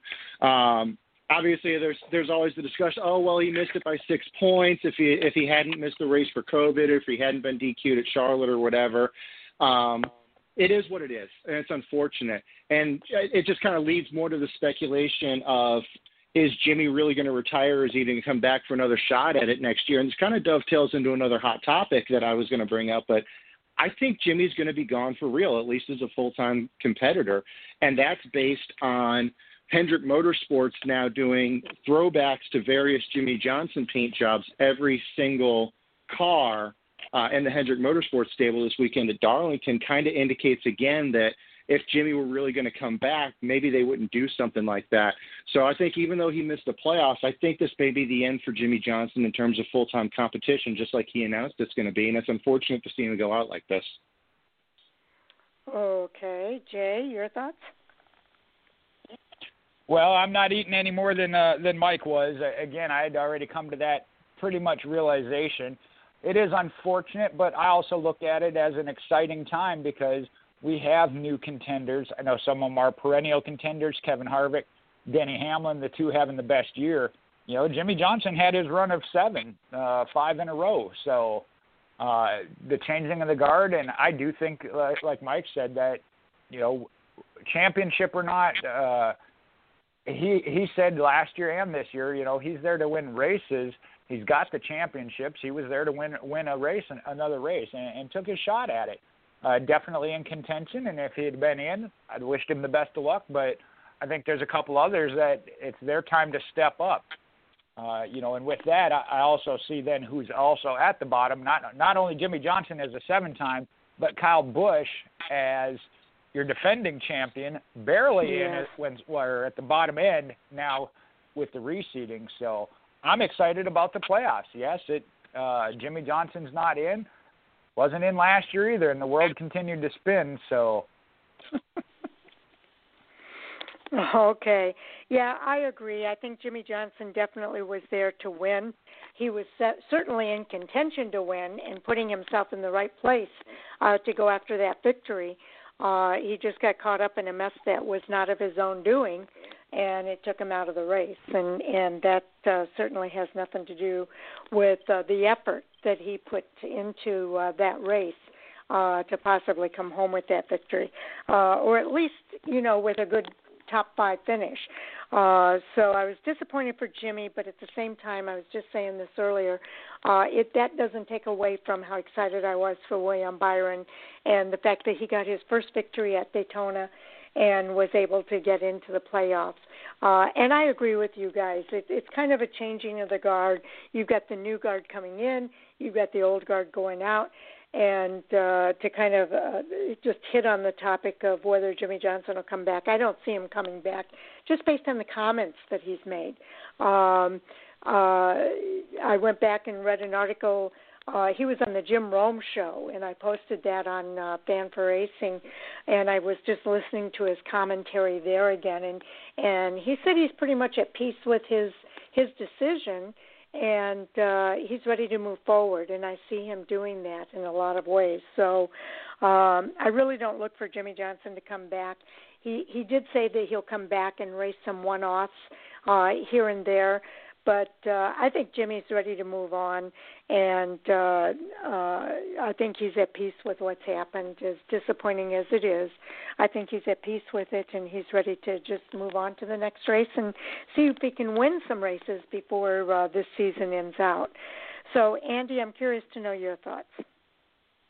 I think for me, you know, it was it was sad to see it. I I, I think that mm-hmm. whether you're a Jimmie Johnson fan or not, um, I would venture to say that most every NASCAR fan wanted to see Jimmie Johnson get into the playoffs and see him, you know, try to try to go win that eighth championship. And it was, you know, obviously disappointing to see how his race ended and, and how his playoff chances ended. But, you know, at the end of the day, Jimmie Johnson's a seven-time champion, and you can't take that away from him. Obviously, one of the very best to ever drive a stock car. So even though you know the season in his career might not be ending on the highest of notes, it's without a doubt that you know Johnson's one of the best there ever has been to to drive in NASCAR. So um, just kind of have to look back and appreciate the moments, you know, the good times, and and you know to your point, Sharon. Yeah, the season's not done. There's still ten chances for him to go out there and try to win, and hopefully we see him at least get maybe a win or two before the year's out. But um, yeah, just you know disappointing to see that, and, you know obviously happy to see Byron and, and Benedetto get in. Obviously deserving to be in the playoffs for both those drivers, but um, yeah, just hate it. you kind of hate to see Jimmy go out that way, but you know that's pretty common really when you look at how a lot of drivers end their careers. It's um, very rarely do drivers go out, you know, as as champions. It's usually a little bit of a downward spiral and you know Jimmy's been good certainly you know his entire career but you know the last couple of three years probably haven't been what either he or the team have wanted. But nonetheless you know you know there's definitely still some fight in that 48 team and you know it'd be cool to see him at least go out maybe get a couple wins and end things you know on a good note. But it's important to to note that Jimmy's going out on his own terms which is another thing a lot of drivers don't always get to do. So the fact that he's doing it his way retiring when he wants is, is a pretty cool thing. And and I don't think we've seen the last of him. You know, from from everything that I've heard, he'll probably come back and run some NASCAR races. Seems like he's pretty interested in doing some IndyCar stuff moving forward. So I don't think we've seen the last of mm-hmm. Jimmie Johnson, and I think he'll be racing for some years to come. Yes, indeed. And one thing, if I can just interject here, I forgot to mention, is that you know, he actually had two things that kind of impacted his season uh, and put him on the bubble to begin with, and and the first was that disqualification that they had early in the season, uh, and he ended up with zero points. Uh, you know, then he had the COVID where he ended up not being able to race the race. He he probably could have survived one of those, but having both of those things happen uh, did not help him. So. Um, I think Jimmy tried to make the best of the situation, uh, and I think he's going to continue to try to make the best of the situation. And I'm not going to be surprised to see Jimmie Johnson win before this year ends. So, Mike, uh, your thoughts? Yeah, you bring up an interesting kind of topic of discussion there with the changing of the guard, and it, it happens generationally. Uh, it just so happened we saw Richard Petty's last race was Jeff Gordon's first race, and there's you know, there's mm-hmm. always the question of well, if Jimmie Johnson had never come along, what would Jeff Gordon's season, you know, seasons in the 2000s have looked like? Because there's there's kind of the perception that Jimmie Johnson took a lot of the potential away from what Jeff Gordon could have done in the mid 2000s. And I know they raced together for a long time, but in a lot of ways that was a bit of a changing of the guard as well, at least in terms of the sport's most dominant driver. And now again, we've seen Gordon retire, Tony Stewart retire, now Jimmie Johnson's going to retire, and really the reins of leadership of the sport is being transitioned over to guys like Chase Elliott and to a lesser extent he got one win but I would say he's probably not quite there yet is you know William Byron. Those young names who are now starting to find their way on their own. And now instead of we're talking about William Byron's driving Jeff Gordon's 24 car William Byron is the driver of the 24 car, and the 24 car belongs to William Byron now. And I think as we're going to go forward, we're going to see the next generation of NASCAR stars uh, come into their own, and they're going to be the drivers that in 10 to 15 years from now, we're going to be looking back and lamenting them leaving as the kids who are in diapers right now, Brexton Busch or, or whoever, is coming in Mm-hmm. and filling in these roles currently occupied by who we think are young drivers right now. Jay? Yeah, again, you know, it, it happens uh, whether it be your favorite driver or not. Again, I was a Jeff Gordon fan, so so when he departed, uh, he got to go out on a little bit higher note. I know he made the final four, picking up the win at Martinsville. Would have been a good story, but uh, I don't. I know I saw some of the uh, Twitter feed uh, saying that NASCAR had to let him in since they held him out during the COVID thing, but he was DQ'd at a race. Uh, took himself out at the one race where he was going for that. Uh, going for the uh, stage win and made a Mhm. mistake and you're talking about 6 points. I mean there's a lot of places where 6 points could have come up been made up. So you can't point to one race and say, "Oh, that's what cost him and it was somebody else's fault." Um, you know, it's that's the reason they keep track of points and, and whatnot throughout the year. So it's the way it plays out. Uh, again, I would have been happy if he'd have made it, but I'm also happy the fact of again the drivers that do have their shot, such as Matt DiBenedetto and now William Byron, obviously riding the momentum of a victory. Absolutely. And I interjected before, so I'm not going to take a follow up here. So, Andy, your thoughts? Yeah, I think it's important to to note that you know this team had 25 opportunities, not counting the race that he missed at uh, Indianapolis, but they had, you know, they've had all year to try to get the job done, and it just didn't work out the way that they wanted it to. So you, you know, you can you can say it was this reason or that reason, but at the end of at the end of it all, you know, he just he didn't make the playoffs. But uh unfortunate, but like I said, I don't think it detracts in any way, shape, or form from the career that he's had, which has been nothing short of spectacular. And just have to appreciate Johnson for everything he's done for us. Without a doubt. Okay, uh, we're ready now to move on to the next topic. So, Jay, why don't you uh, hit that one? Well, uh, it did answer a question. I know we had this back when it happened. Uh, what two two years ago now? Chad Knaus versus Jimmie Johnson. Which one had some left, and, and which one w- was going to produce in the future? And uh, we saw that come to fruition in the same event, actually. Um, so that was kind of an interesting side note. I know we both had our opinions on that, but the uh, the one thing I look at with that, as I mentioned earlier, uh, we know Kevin Harvick and Denny Hamlin have had the best two cars all year. What we're looking at far as the playoffs, the defending champion Kyle Busch on the lower end. Not to say he can't advance. I think he will at least through the first round. But that's another perennial name. Who are the three and four spots giving the first two to Harvick and Hamlin? Uh, we've seen it shift back and forth. So what what everybody's thought on right now, head starting the the playoffs, who three and four are. Okay, Andy. Well, I think you can't overlook Truex. I would have to say, based on his consistency, finishing second and third most every week, um, really can't rule him out.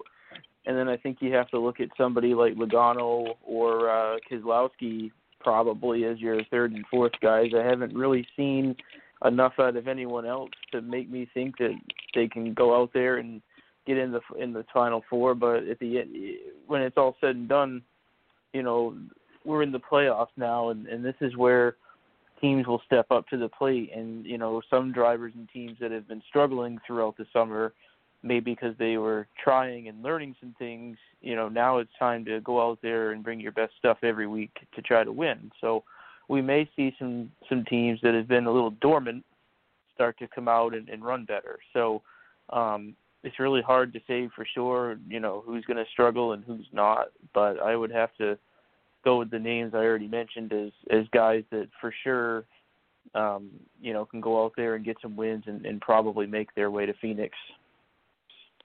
Okay, Mike, your thoughts? Yeah, um, Andy brings up a good point about consistency, and that really lends itself to guys like Joey Logano. Uh, he would probably be my number three. Um, he's coming in with a decent amount of playoff points, obviously not as many as Kevin Harvick or Denny Hamlin, but he's got a healthy buffer of playoff points. And historically, that team, uh, not just this season, but historically, the team tends to be very consistent, especially into the playoffs. And we've seen the team get downright hot in the playoffs. We remember a couple of years ago, he won all three races in one of the playoff segments. So I would say Joey Logano would be my uh, my number three. And then for number four, it really comes down to uh, another consistent driver, Martin Truex, uh, or Chase Elliott. And I would have to give the nod to Chase Elliott on this one, just by virtue of we've got a lot of tracks coming up that Elliott tends to do extremely well at. Uh, first round, he's done very well at Darlington and uh, Bristol. The next round, the Charlotte Roval is in there, and you can just about write his name in ink for a strong performance there, barring something unforeseen. Um, so those first two rounds right there are almost tailor made for Chase Elliott to have the opportunity to advance.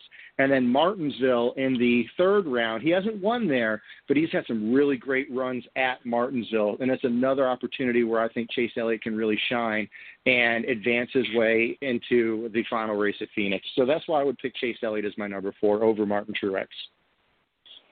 Okay. Um, Brad Keselowski has the three wins. He's been pretty consistent, I think, throughout uh, most of this latter part of the season. Uh, and so I have to kind of put him up there at third. Uh, Joey Logano is just now starting to maybe kind of come back. He had a really strong start in the beginning, and uh, he's he's kind of on the verge of coming back again, maybe at a good time. We'll see what he does in the chase. Uh, Chase Elliott is another possibility, and so is Martin Truex Jr. Uh, but I, I, I would have to go uh, at this point, probably. Gosh, it's it, to me it's a tie between Joey Logano and Chase Elliott. Between those two, but we'll see what happens because I do think that we're going to get some surprises. I think we're going to see some drivers that we don't expect to do well to do really well during these next 10 races. And uh, uh, we've seen it before with uh, Tony Stewart, and I know not all of these guys are Tony Stewarts, uh, but if anybody could come close to being a Tony Stewart, it might be Kyle Busch. and Kyle Busch could possibly come on strong during these uh, uh, last 10 races, and he might just prove that you can have a bad regular season and still uh, prove once again that you can have a bad regular season and come into the chase and or to, into the playoffs and, and pull off another championship. So I would not count him out at this point. Uh, and I think you're going to have other drivers like Jimmie Johnson and some of these guys uh, that that don't have wins right now are going to win at some point during this chase. Uh, it's it's going to be a really fun chase to watch. And uh, you know, I would put Aric Almirola in that category too, or Clint Bowyer. Those guys could come up with a victory uh, in in this chase. And uh, Kyle Busch. I mean, there's a lot that can still happen in these next ten races. I think that fourth position is pretty tough to pick right now. I would pick Brad Keselowski definitely for the third. So, uh, what are your thoughts, uh, Jay? Well, same names, and, and I lean the other way on some of these. That uh, I think Mike said he'd give the advantage to Chase Elliott over Martin Truex. As they've been running over the past several weeks, I'd have to put yeah, Truex in as that third. Uh, with yeah, with that consistency. Now that four spot is the one I, I really uh, just not sure about because we've seen you mentioned Joey Logano, Brad Keselowski, both have multiple wins, but they've been really streaky. I think of Ryan Blaney and I think uh, overall throughout the year, I know he was a little lulled after the break, but another one that was very solid, but we haven't seen it and we haven't seen the wins. And, uh, you know, we know winning is what advances you. So he might be the one I'd lean a little stronger towards in that four spot. Then you have Aric Almirola. Sharon just mentioned him. Again, had a very solid streak of top 10 finishes. Don't know that, that he can bring that back here as we enter the playoffs and then my my my other one that I really again got to watch, uh, Kyle Busch. I, I know we're saying he's had a, a horrible year or whatever. He's actually had a very solid year. He just hasn't been winning. So that one again, will those solid finishes get you all the way to Phoenix, or does he start winning and, and put it into that high gear or find whatever they've been missing? So I'd put Martin Truex in that four spot. Again, I right now I'd have to say Ryan Blaney maybe Chase Elliott or Aric Almirola, and then if not, Kyle Busch. Okay. Uh, let's go back to uh, Andy. Yeah, and I think it's important to look at the schedule too uh, for the ten races in the playoffs. It's it's it's very diverse, which lends itself to some drivers winning you know, and, and getting opportunities to win that we might not necessarily be thinking about, especially when you look at this this first round. Darlington's a very unique racetrack, and even though it is the the higher downforce 550 package, it, it's so unique and high on tire wear that we tend to see uh, some some different drivers run up front there than we might see at some of the other intermediate tracks. And then you've got you know back to back short tracks of Richmond, which we haven't even been to this year in Bristol. So and then you know looking further ahead, you've got the Roval, you've got Talladega, Martinsville. There's you know I, I probably over half the races are, are on unique racetracks that could lend itself to you know different drivers running up front at different times and, and possibly seeing you know some drivers bust through and, and win a race you know and that's the difference between you know making it two or three rounds or making it to that last round i think it's fair to say you know that Hamlin and Harvick are the two favorites this year, but you know crazy things have happened, and you know if we see three different winners in that third round that aren't Harvick and Hamlin, and you know that means one of those two doesn't even make the final four. And it sounds absurd to say that, but it is it is always a chance, you know. So I think I really like the schedule, and I like the changes that they made, especially with the cut races this year for the playoffs, and I think it just lends itself to seeing uh, the possibility for for any of these guys in the playoffs to go out there and, and get a win. Okay, Mike. Yeah, I definitely see Jay's point regarding uh, Chase Elliott and not being as strong as maybe he was earlier in the year.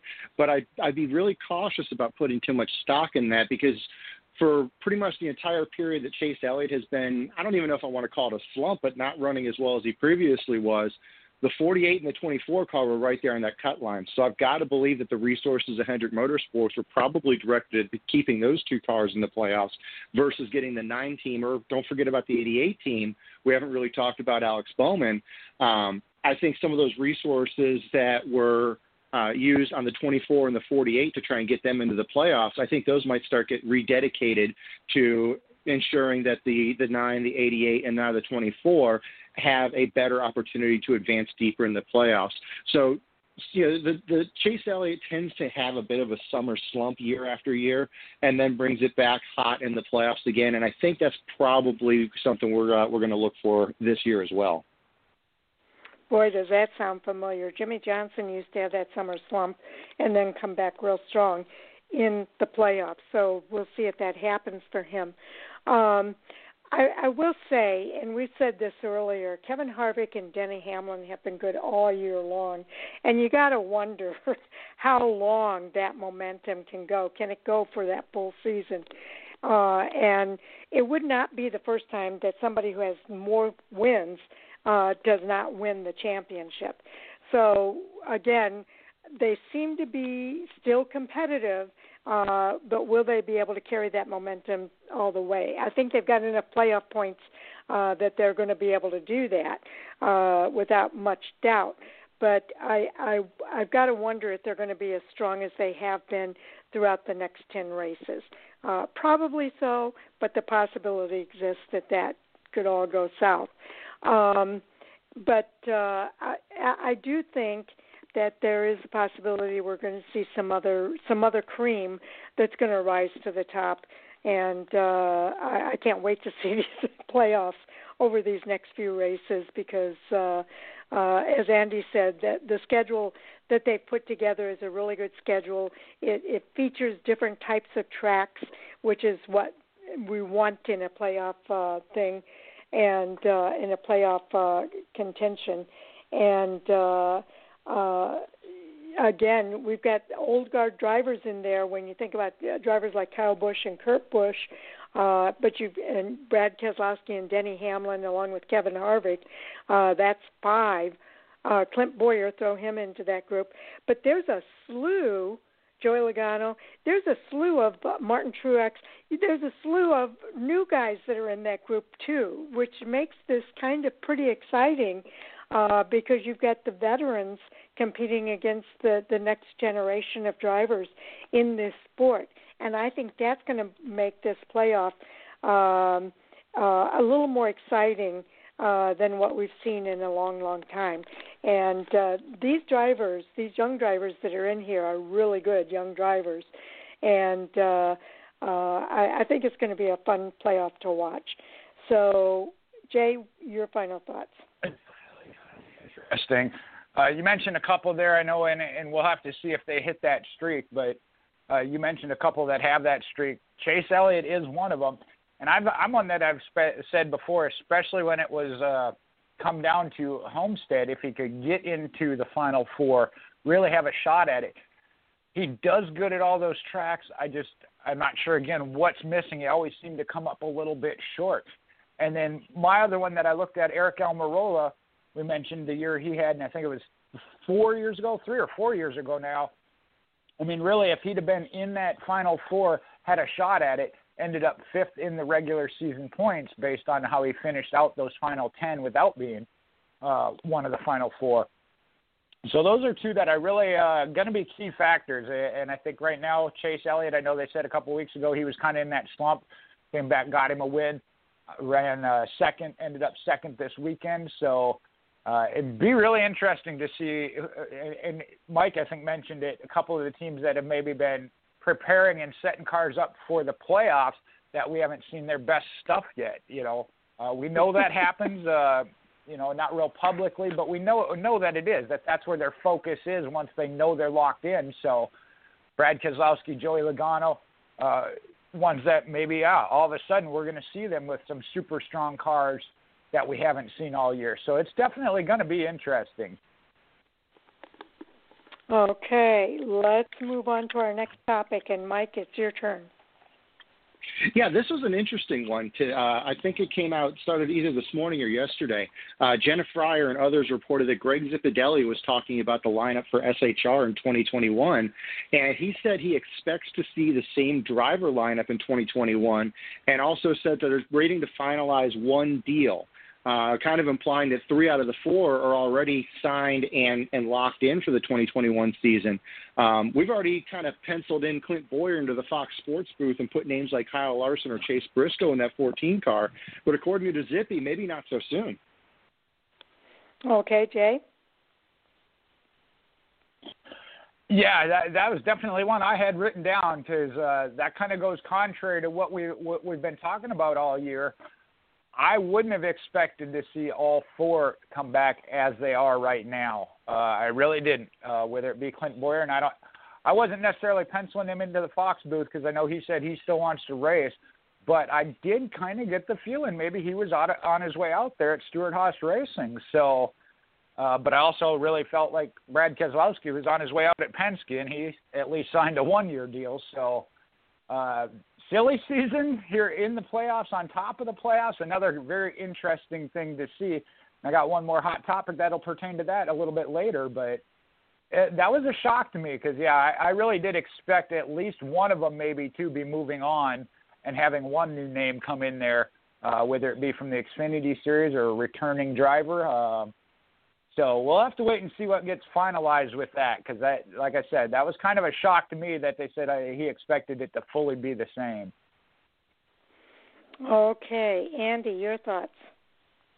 Yeah, I would have to agree with Jay. Um, it was a little surprising to me as well. I think that um, my own thoughts were that you know Clint was probably going to retire and, and do some TV work and I think everyone, every race fan that watches NASCAR pretty much expected the 14 to be vacant for next year. And I know there's a lot of people, you know, wishful thinking wanted Larson in that car, and, and we could see that happen someday. But um, you know, there's a lot of people that have to sign off on that. You know, whether it be manufacturer and sponsors, and it may not be as simple to get him back in a car as we think it is.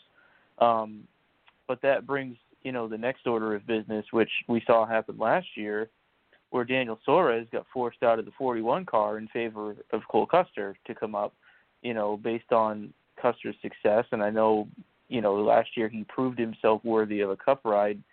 Well, Chase Briscoe is, is doing the same thing this year. In fact, you know, he's on track to have even a better year than Custer did last year. So you can only hold them down so long, but at the same time, you know, you you don't necessarily want to see the up and coming drivers get into stuff that's not competitive. So, you know, if he has to wait an extra year and run another year in Xfinity, which is really what Zippy alluded to, um, you know, without really coming right coming right out and saying it, um, he pretty much said that he expected Chase to be back in that Xfinity car for them next year. I don't think that's a bad thing. You know, even if he goes out and wins ten races in the championship this year, which you know may or may not happen. But even if he goes out and does that, you know, another year in the Xfinity Series only makes him better. And you know, Mike, I know has mentioned this multiple times that we've seen drivers moved up too quickly that we think are going to do really well and they don't. So, you know, maybe this is a good thing for Chase if he does run another year in the Xfinity Series. But I will admit that it was a bit surprising to me, but at the same time, you know, until these deals are officially announced, you just never quite know because, you know, at the same time that Greg said he expected the driver lineup to remain the same, he also hinted at the fact that, you know, that team as well as probably any team in the garage would possibly bend over backwards to try to get Larson in the car. So um it it seems kind of definitive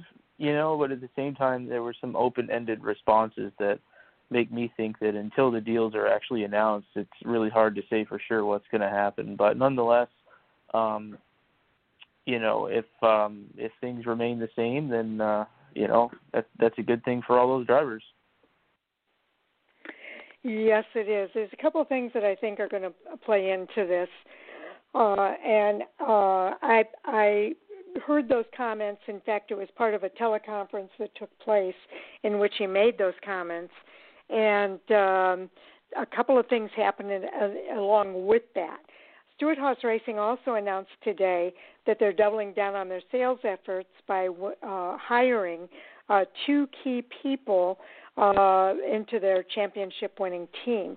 Uh, and those people are people who are responsible for sales and marketing. Uh, one is a marketing executive from Feld Entertainment, uh, and uh, the other is a recent Clemson University graduate who interned for Stewart Haas Racing just last year. Uh, Brian McKinley is the guy from Feld Entertainment, uh, and he's going to become the vice president of sales. And he comes from Feld Entertainment, managing more than $40 million worth of activation across seven live touring series properties, including the Monster Energy AMA Supercross, Monster Jam, Disney on Ice, uh, and and and those properties. Uh, McKinley is a sales analyst, uh, and Mitch Steiner, who graduated in May, uh, is the other guy. He comes from Clemson, where he participated in Singapore Management University Global Summer Program in July 18 before interning last year for Stewart-Haas Racing. I think that plays into all of this because what those guys do is they're the ones that are looking for the sponsorship uh, within that organization. The other thing, and I think uh, it was alluded to in a roundabout way at Daytona this weekend when they talked about uh, uh, Chase Briscoe and uh, Austin Cindric not really having a lot of teammates to work with at Daytona. They're the only two Fords in that Xfinity series. So I think that there's a lot going on there as well, uh, working with Ford in trying to get uh, more teams into the Xfinity series. And that's what I think is going to end up happening, especially if they keep the lineup that they have now. They may bring Kyle Larson into the fold, but he may start in the Xfinity series or he may start in the um, uh, Truck series, uh, but under the Ford banner. They need him in the Xfinity series, to be honest with you. Um, and so I see that there's going to be some. I, I think there's going to be some real creative things that are going to be taking place there, and uh, uh, I think that these key hires are all a big part of uh, the whole Kyle Larson storyline, the whole Chase Briscoe, uh, and somewhere down the road, uh, maybe to a well, definitely to a lesser degree, uh, Austin Cindric because he's part of that Team Penske group. Uh, but I look for Team Penske and I look for Ford to have a bigger presence in the Xfinity Series for next season, and uh, I think this is all part of that. So, just some other perspective there to kind of bring into the storyline here. So, um, Mike, we'll go back to you. Well, the one thing that really hasn't been touched on too much is the 32 team and their future. Um, it's been very quiet out of that team ever since it was announced that Corey LaJoie wasn't coming back. They are an SHR mm-hmm. affiliate, which gives an open seat in the Cup Series for Stewart Haas. Um, you bring up a really good point about Larson or the Xfinity Series needing a name like Kyle Larson and a talent like Kyle Larson, but at the same time, that may be Tony Stewart's ace in the hole there as far as bringing Kyle Larson in and maybe avoiding a little bit of the PR issue of, hey, this guy was out for a year because of what happened, and now he goes right back into a championship level ride. Well, maybe the 32 team is a better fit to plug Larson back in and work his way and earn his way back into the Cup Series. And if he performs well on the 32 team, maybe Clint Bowyer retires at the end of the 2021 season and Kyle Larson comes into the Stewart Haas Racing proper camp. Okay, interesting point. Jay? Uh, two very interesting th- uh, thoughts to cover there. Larson going to the Xfinity Series, which would obviously be great for them. Uh, I'm not sure. Uh, again, I know he, he did reapply for his uh, NASCAR approval to, for, for mm-hmm. uh, reinstatement. Um, certainly a possibility. I don't know that I see that one as much. But I do believe what, what Mike's alluding to. I think that 32 and maybe another team are going to come into play as a as a Stewart Haas affiliate, uh, whether it be, and, and you can't really necessarily read into that as far as uh, Greg Zipadelli's comments though of the four drivers because he ma- maintained it was four in, in the same lineup. Um, but I still see that as a possibility and again, I don't know where they said that there's still one that's kind of maybe open. That crossed my mind of they're saying telling Clint Bowyer we'll keep you, but it's going to be in this ride. And I know he's gone through that before the year prior to coming to Stewart Haas Racing, and he wasn't real happy with that. I know Go Fast Racing I think is a little bit different level than what uh, HScott Motorsports was, but I think that might the 32 I think is a big key factor there with Stewart Haas Racing, uh, whoever it be. Okay, Andy, your thoughts? Yeah, you know, I I was actually under the impression that that GoFast had, you know, more of more of a technical alliance than they do. Um, reading Greg's comments today, they pretty much said that they give them a little bit of support and they bought some cars from SHR, but they don't have anywhere near the type of technical alliance that we've seen with like the Toyota camp in the past. So even though there is a connection there, it's not as great as as one might think. Um, that car is a big question mark though, and I do think that you could see increased support from SHR and Ford and you know which which could really elevate that performance of that car next year if they choose to bring in somebody you know whether it be Larson or somebody else you know to to to get into the cup series you know just for the sake of creating a seat for somebody. So um definitely a big question mark. I i had seen some comments though where they were looking to bring somebody in that brought sponsorship money in as far as the driver mm-hmm. is concerned, and that almost leads me to believe that they're going to kind of do things on their own. So who knows? Um, but I'm sure there's a lot of conversations behind the scenes about what's going to happen there. I know from some of the comments today, when when they asked specifically about whether Briscoe would be in that car next year, which has been widely speculated, Greg seemed to say that they hadn't really talked about that. So um, I think I think personally, just coming from my perspective, it, it'd be better for him to run in a championship level Xfinity car for another year than get in get in that car in the Cup Series. But you never know. I mean, support can increase, things can change, and uh, you just you just never really know. But I do think that um, I think Larson would almost be a really good fit for that car if Stewart Haas does decide their Ford teams unchanged. Um, you know, it, Larson would really do wonders for a team like that at Go Fast and elevate their performance. And you know, maybe he goes there for a year or two and then moves over to you know Stewart Haas, you know the Stewart Haas operation in in a couple of years down the road. You just you just never know. So. um definitely definitely a question mark though as far as the 32 car in terms of what they're going to do. Yeah, it is a uh, big question mark, and uh, uh, it will be interesting to see what does transpire um, uh, over this next year. I know uh, it, it it's kind of hard to tell at this point because, like you say, he give he's given us hints in that interview today uh, with what he said about Chase Briscoe, with what he said about the four teams that they're putting together for next year. Um, uh, you guys bring up a good point that a lot has not been said about the Go Fast Racing team, uh, but I still think that there's some possibility to expand the Ford brand uh, and there's a huge need to expand the Ford brand in the Xfinity series. So I think that there's going to be some opportunity there uh, for to to make that happen, and uh, that's what I'm kind of anxious to see uh, what unfolds next year in the Xfinity series with regard to Ford and Stewart Haas Racing, because I think Stewart Haas Racing is going to be a big part of expanding Ford into uh, that series next year. So uh, that's just my final thoughts on it. So, uh, Mike, any final thoughts on your end? Yeah, talking about expanding Ford, we've got to look further than the 2021 season as well with the Gen 7 car. And we keep talking about new manufacturers coming in. It almost mm-hmm. sounds like, stuart we, we might be talking ourselves into this too, but it almost sounds like Stewart Haas Racing is positioning themselves to be the banner carrier for the Ford brand, not just in the Cup Series, but also in the Xfinity Series.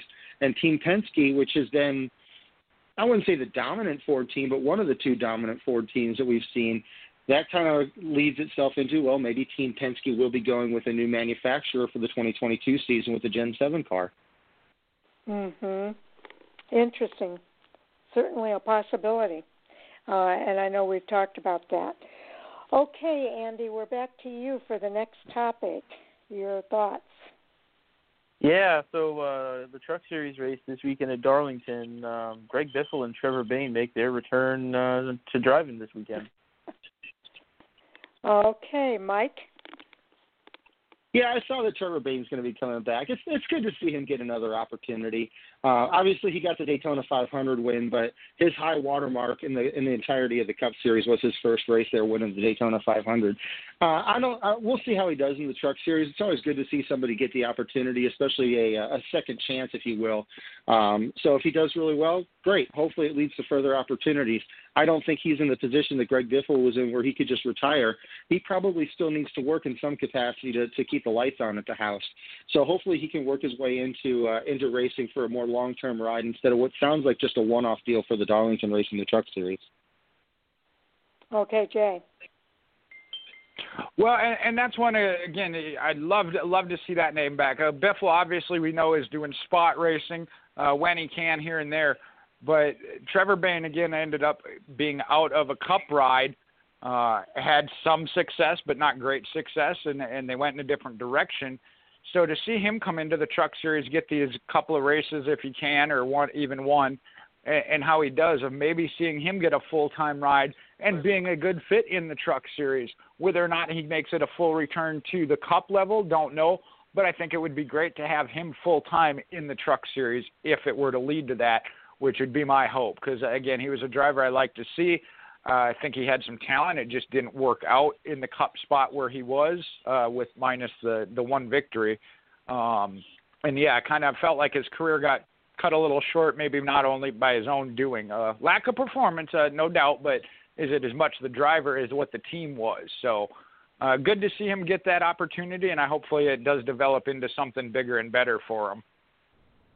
And, and let's not forget that Trevor Bayne. Part of the reason Trevor Bayne left uh, was because part of the reason he had lack of performance was because he had a medical condition that he was dealing with as well. So uh, if he comes back, I hope he doesn't come back to the Cup Series. To be quite honest, I hope he comes back uh, uh, to a series like the Truck Series, where there's some time in between the races, and uh, it might be more suitable to whatever his medical condition was uh, for him to be able to come back into racing. I think the Truck Series would be a great fit for Trevor Bayne, and we need more veterans in that series. Uh, and I think that would be a good fit for him.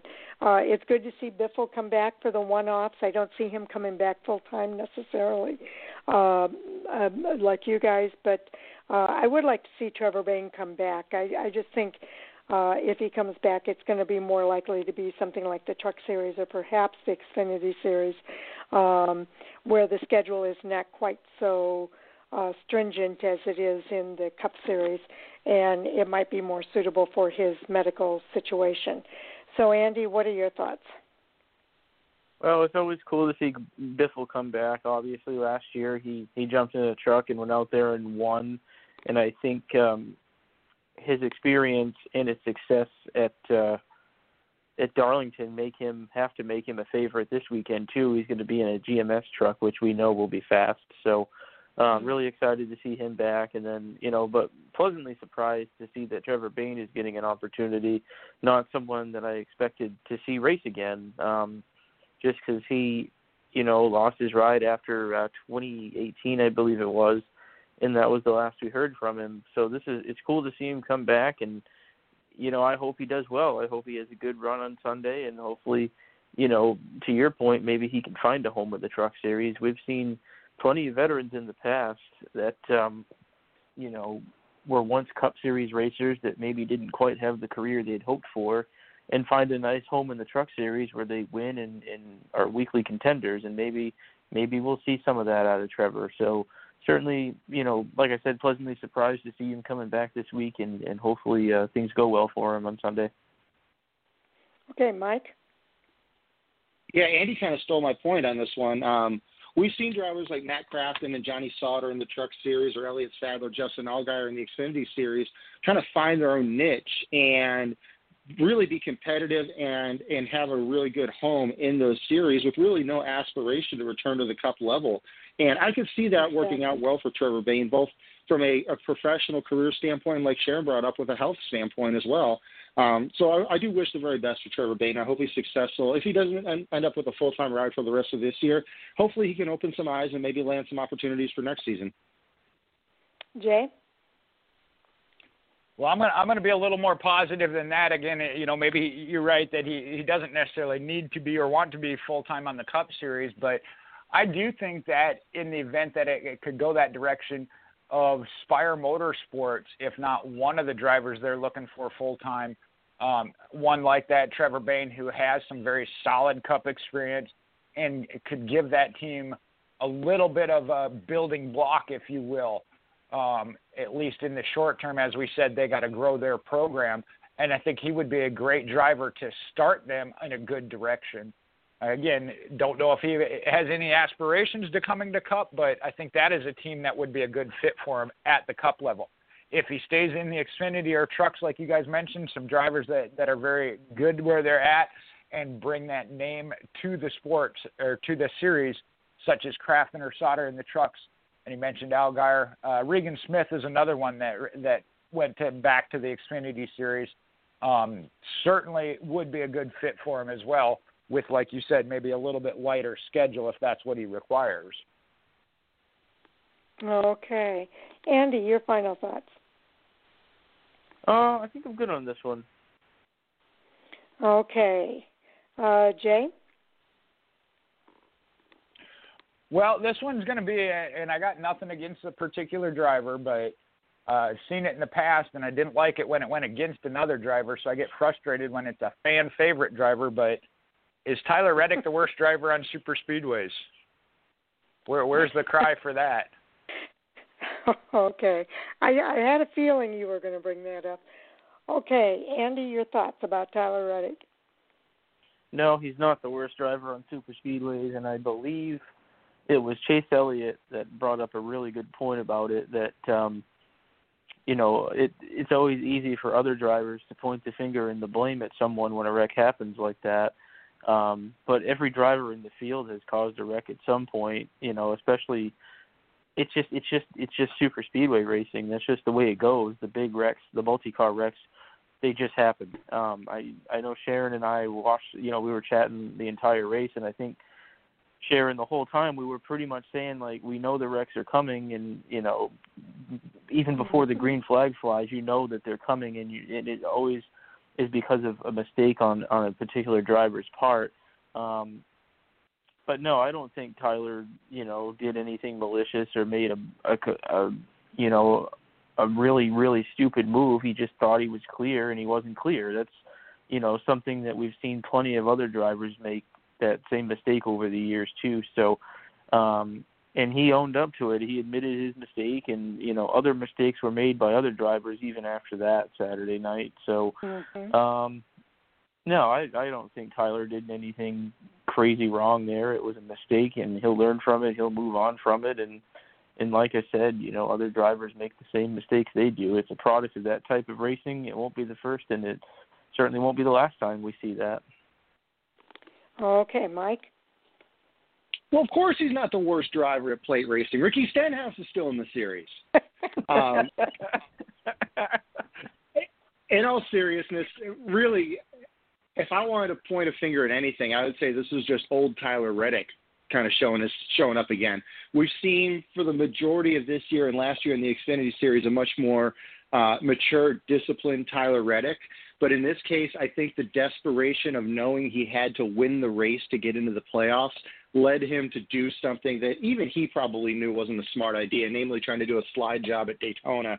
Probably not the smartest move, and unfortunately caused a giant wreck. Um, I don't think he caused a wreck at Talladega. I don't think he caused a wreck earlier in the season at Daytona. Um, so no, I wouldn't say that this is any kind of in, a, trend with Tyler Reddick or anything like that. I think it's it's equal parts of the pressure of being the the cutoff race of the playoffs, the pressure of trying to get his first win, and just the excitement of the moment of hey, I'm trying to take the lead in front of Kyle Busch at Daytona, and things kind of got away from him. He exceeded his. I don't know if I want to use Newman's word of running out of talent, but he exceeded the threshold where the car could perform, and a lot of drivers unfortunately paid the price for that. Well, I tell you what, I remember a driver by the name of Tony Stewart who pulled the same kind of move uh, and wrecked half the field. So even a veteran driver, a three-time champion, can make that kind of a mistake. Um, and uh, he didn't like it when it was done to him. He complained about it, but he's been known to do the exact same thing. Uh, Tyler Reddick is a rookie, and he made a rookie mistake. And uh, somebody said it earlier. Uh, hopefully, he's going to learn from it. I think it was you, Mike. He'll learn from it, and he'll move on, and hopefully, he won't make that same kind of mistake again.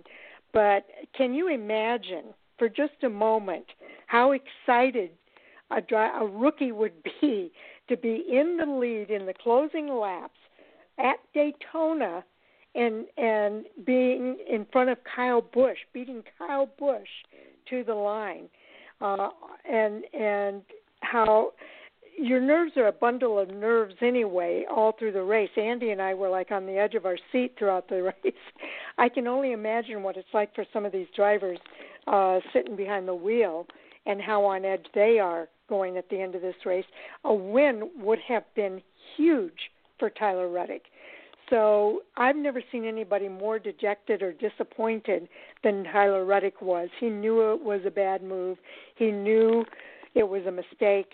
he owned up to it, and I give him a lot of credit. And and it takes a mature person to be able to do that, uh, to stand up there and do that. And even Kyle Busch, uh, who could have been very critical of him, uh, handled it. I thought really, really well, uh, uh, and probably just kind of put it up to its 2020. It's just been that kind of a year, but. um uh, I don't think that it's a reflection on him as a race car driver on super speedways uh, in any way, shape, or form. Uh, I I give him a lot of credit. Uh, I don't think he's going to make that move again, uh, not intentionally anyway. And I don't think he did this intentionally either. He said he thought he was clear, more clear than what he was, uh, and he was really sad that it happened.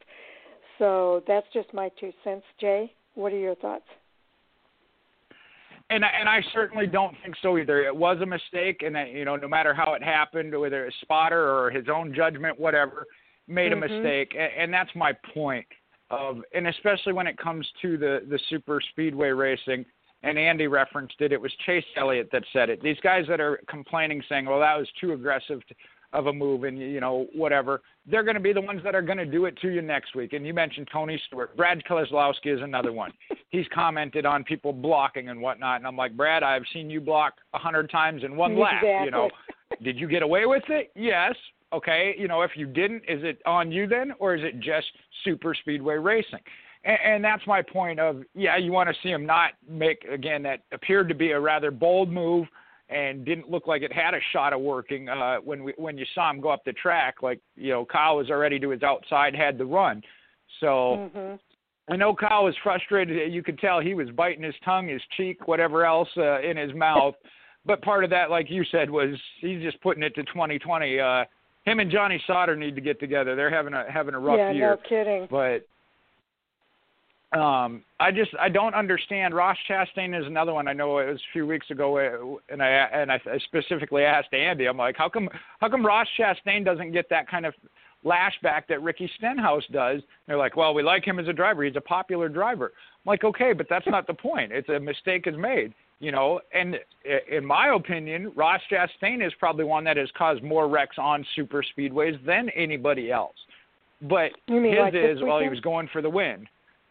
Yeah, maybe it might have been a little, and you know, I know you guys were talking about that. That may have some impact on his uh, on his future with some of the comments that came out afterwards. Um, you know, especially being that it was teammates. But he's always been that way, and he seems to get more popular because of it.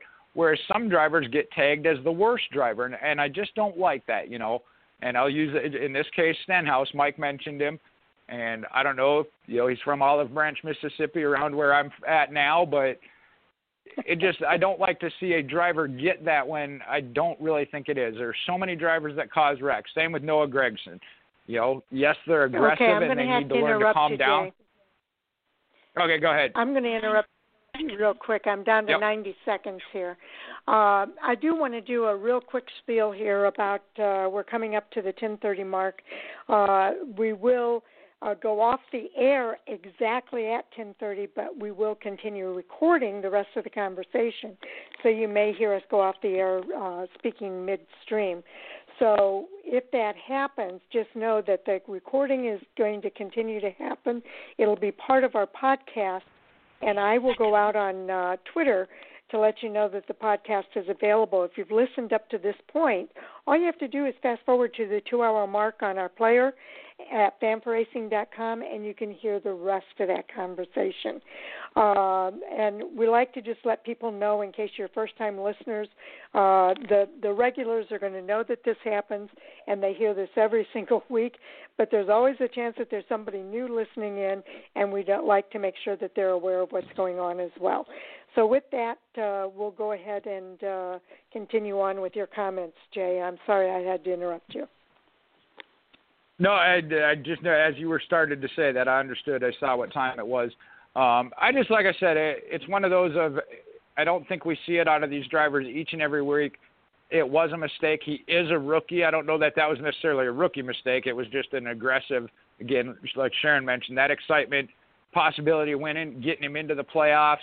Yeah, he took the shot and it didn't work. Uh, and I don't think he should get tagged as such as a bad driver. But I don't think any other driver should either. Then. Well, okay, it's not my turn yet, so I'll wait. Okay, Andy, you're up next. Yeah, I just just to kind of follow up on Ross there, and obviously, you know, a lot of us like him, and you know, have been excited to see him get in a good car. But uh, I I had a hard time defending the move that he made Saturday for sure, Jay. So I mean, there are times when no matter how much you like a driver, um, you know, there is a point of being too aggressive, and we certainly saw that on uh, Friday night. I know Mike and I were talking about it as it happened, and it was um, it was quite the move that he made, and who knows what that's going to mean for him moving forward. But you know, um, yeah, I know that there are times when we're harder on certain drivers more than others, and you know, I think the reason for that is, be, you know, we like some drivers, we don't like some drivers, and maybe that's you know, maybe that's unfair to treat others differently than others, but I mean, a lot of it also goes into the kind of person they are not just on the racetrack but off the racetrack too. But that's the beauty of this sport, right? You're gonna like some drivers and you're not gonna like some drivers, and that's just the way it goes.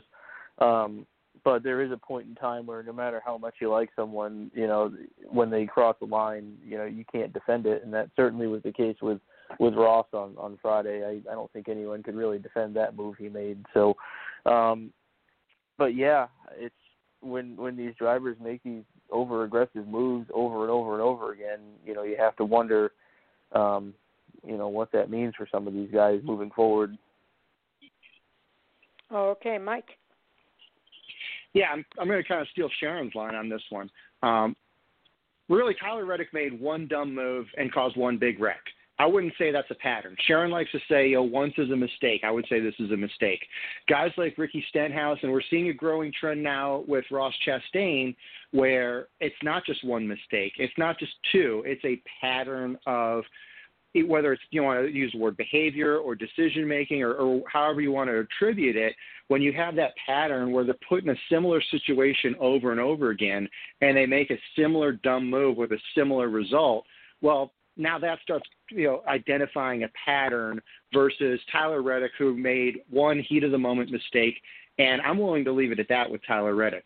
Ross Chastain, we've talked about Noah Gragson a lot this year, but Ross Chastain has not had the level of performance this year in terms of, of race outcomes. And a lot of that, I think, can be attributed to his overly aggressive driving style. He took what could have been a Kaulig racing 1 2, maybe 1 2 3 finish and turned it into two out of three Kaulig cars destroyed because of some over aggressive driving, and that was far from the first time we've seen Ross Chastain make moves like that. So I'm much more inclined to point a finger at Ross Chastain uh, than I am at Tyler Reddick, given a, a similar situation like that. Okay, yeah. What I usually say, Mike, is first time's a mistake, uh, uh, first time's an accident, second time's coincidence. By the third time, you've developed a habit. So yeah, it's, it's same concept there, but uh, yeah, I I was thinking the same thing with Ricky Stenhouse Jr. Ricky Stenhouse Jr. is not a rookie anymore. Uh, he's had enough experience to know, and so has Ross Chastain, by the way, that you don't go for the left rear quarter panel in a corner like that because it's going to end up being a a wreck every time. And I've said that. I can't tell you how many times I've said that. Well, you guys probably know that I've said it over and over again. The left rear corner panel in a corner like that is going to be a wreck every single time. Ross Chastain knows better than that. Um and and he knows he shouldn't have done that. Uh I think what happened uh with Ross Chastain is that he doesn't have a win yet even though he's third in the points, he's clearly going to be in the playoffs. Um, for some reason, I think he's got it in his head he wants to get in the playoffs on a win. He doesn't have that win yet, and he thought maybe this was one of his better chances to go after that victory.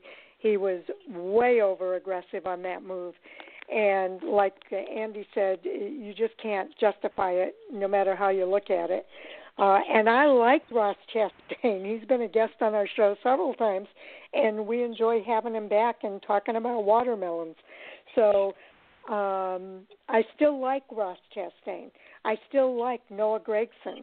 Uh, but I have to equate some of his comments maybe to uh, a little bit of um, Noah Gragson too, of um, being insensitive with some of his comments that he made as far as teamwork. And I've got a feeling that just like uh, Noah Gragson, he may have a little conversation uh, going on uh, at some point this week uh, about the cost of losing race cars for making a stupid move like that. Uh, and it, let's not make any mistake. That was a stupid move, uh, hitting the left corner panel in the corner like that. Uh, it happens every single time. And if any drivers are listening, they need to to pay attention to that. You can't make that move in a corner and think that it's going to work because it doesn't. I know that, and I'm not even a driver. So I I I just don't get it when drivers do that, even the drivers that I like. So um, let's go on to Jay's final comments. Well, and I I watched it on on replay. Uh, I can't say I studied it real closely, but the two replays that they showed while, while I was watching it off the DVR, I don't know if I'm as harsh as you guys are. It looked like he had a good run, and there might have been a little bit of a block. Uh, you know, whether or not he should have checked up and, and let it go, uh, you know, that's always the, the question. You're not the one in the car. Um, obviously, it appeared to be a bad decision. Um, but I, like I said, just with the two times, I think they showed two replays. I was like, he looked like he did have a really good run, and then there was a little mm-hmm. bit of a mm-hmm. block. So I would chalk it up to to the racing incident. You know, I had a good run, you come down, I came up, whatever. But you're right that week in and week out, if you're saying that every week because you've been involved in an incident, gets to be like, okay, uh, you know, there's 40 or 38 other drivers out there that raced without having the racing incident. So yeah, that that does become like like Sharon said, you know, it's a habit and a style um, that you don't want to see develop. And and I don't see that going back to Tyler Reddick. I don't see that happening with him. Uh, that was my whole point. It was a mistake, whether it be a bad one or whatever. It was a mistake, and I don't think we'll see that as far as a habit from him. Uh, I know he has gone through that stage, uh, like uh, Mike mentioned, it might have cost him his ride at Junior Motorsports, moved over to Childress, kind of developed that, got to move up to the Cup Series and battling as a rookie, a little bit zealous as a rookie, going for that win, going for the playoffs, whatever it may be. Uh, hopefully, it, we don't see it as a week in and week out thing. And, and the, the the difference answer of yeah, he's like I made a mistake. He didn't say it was a racing deal or I was going for the win. He said yeah, I made a mistake in going for the win, but not that it was just a racing thing and everybody ought to accept it, especially if it's a week to week thing. Which is what Ross Chastain was saying. um, and he he wasn't going to accept second. Okay, Mike, that brings us to you for the next topic. Um, I'm really debating whether I want to bring this one up or not. Well, let's go with it. There's rumor, uh, breaking news that Germain Racing sounds like they have informed their uh, their team that they're shutting down at the end of the season. Um, this is unsubstantiated. It's coming from uh, NASCAR Reddit. Um, so I wouldn't say it's officially reported yet, but it's it's interesting to see that the, another team, fairly not not necessarily a front running team, but a fairly prominent team, uh, may be ceasing operations again at the end of this season. It's kind of concerning to see. Okay, Jay. I had not seen anything on that. Um, it is one that now with the sponsor they have in Geico, Geico's been a pretty solid sponsor behind that team, if not carrying it. Uh, I would really hate that's another one that has been there long term. If it comes to that, that unfortunately might have to go away. We'll have to wait and see. Again, that might be one where uh, I know they're they're a uh, affiliate again with the Technical Alliance affiliate of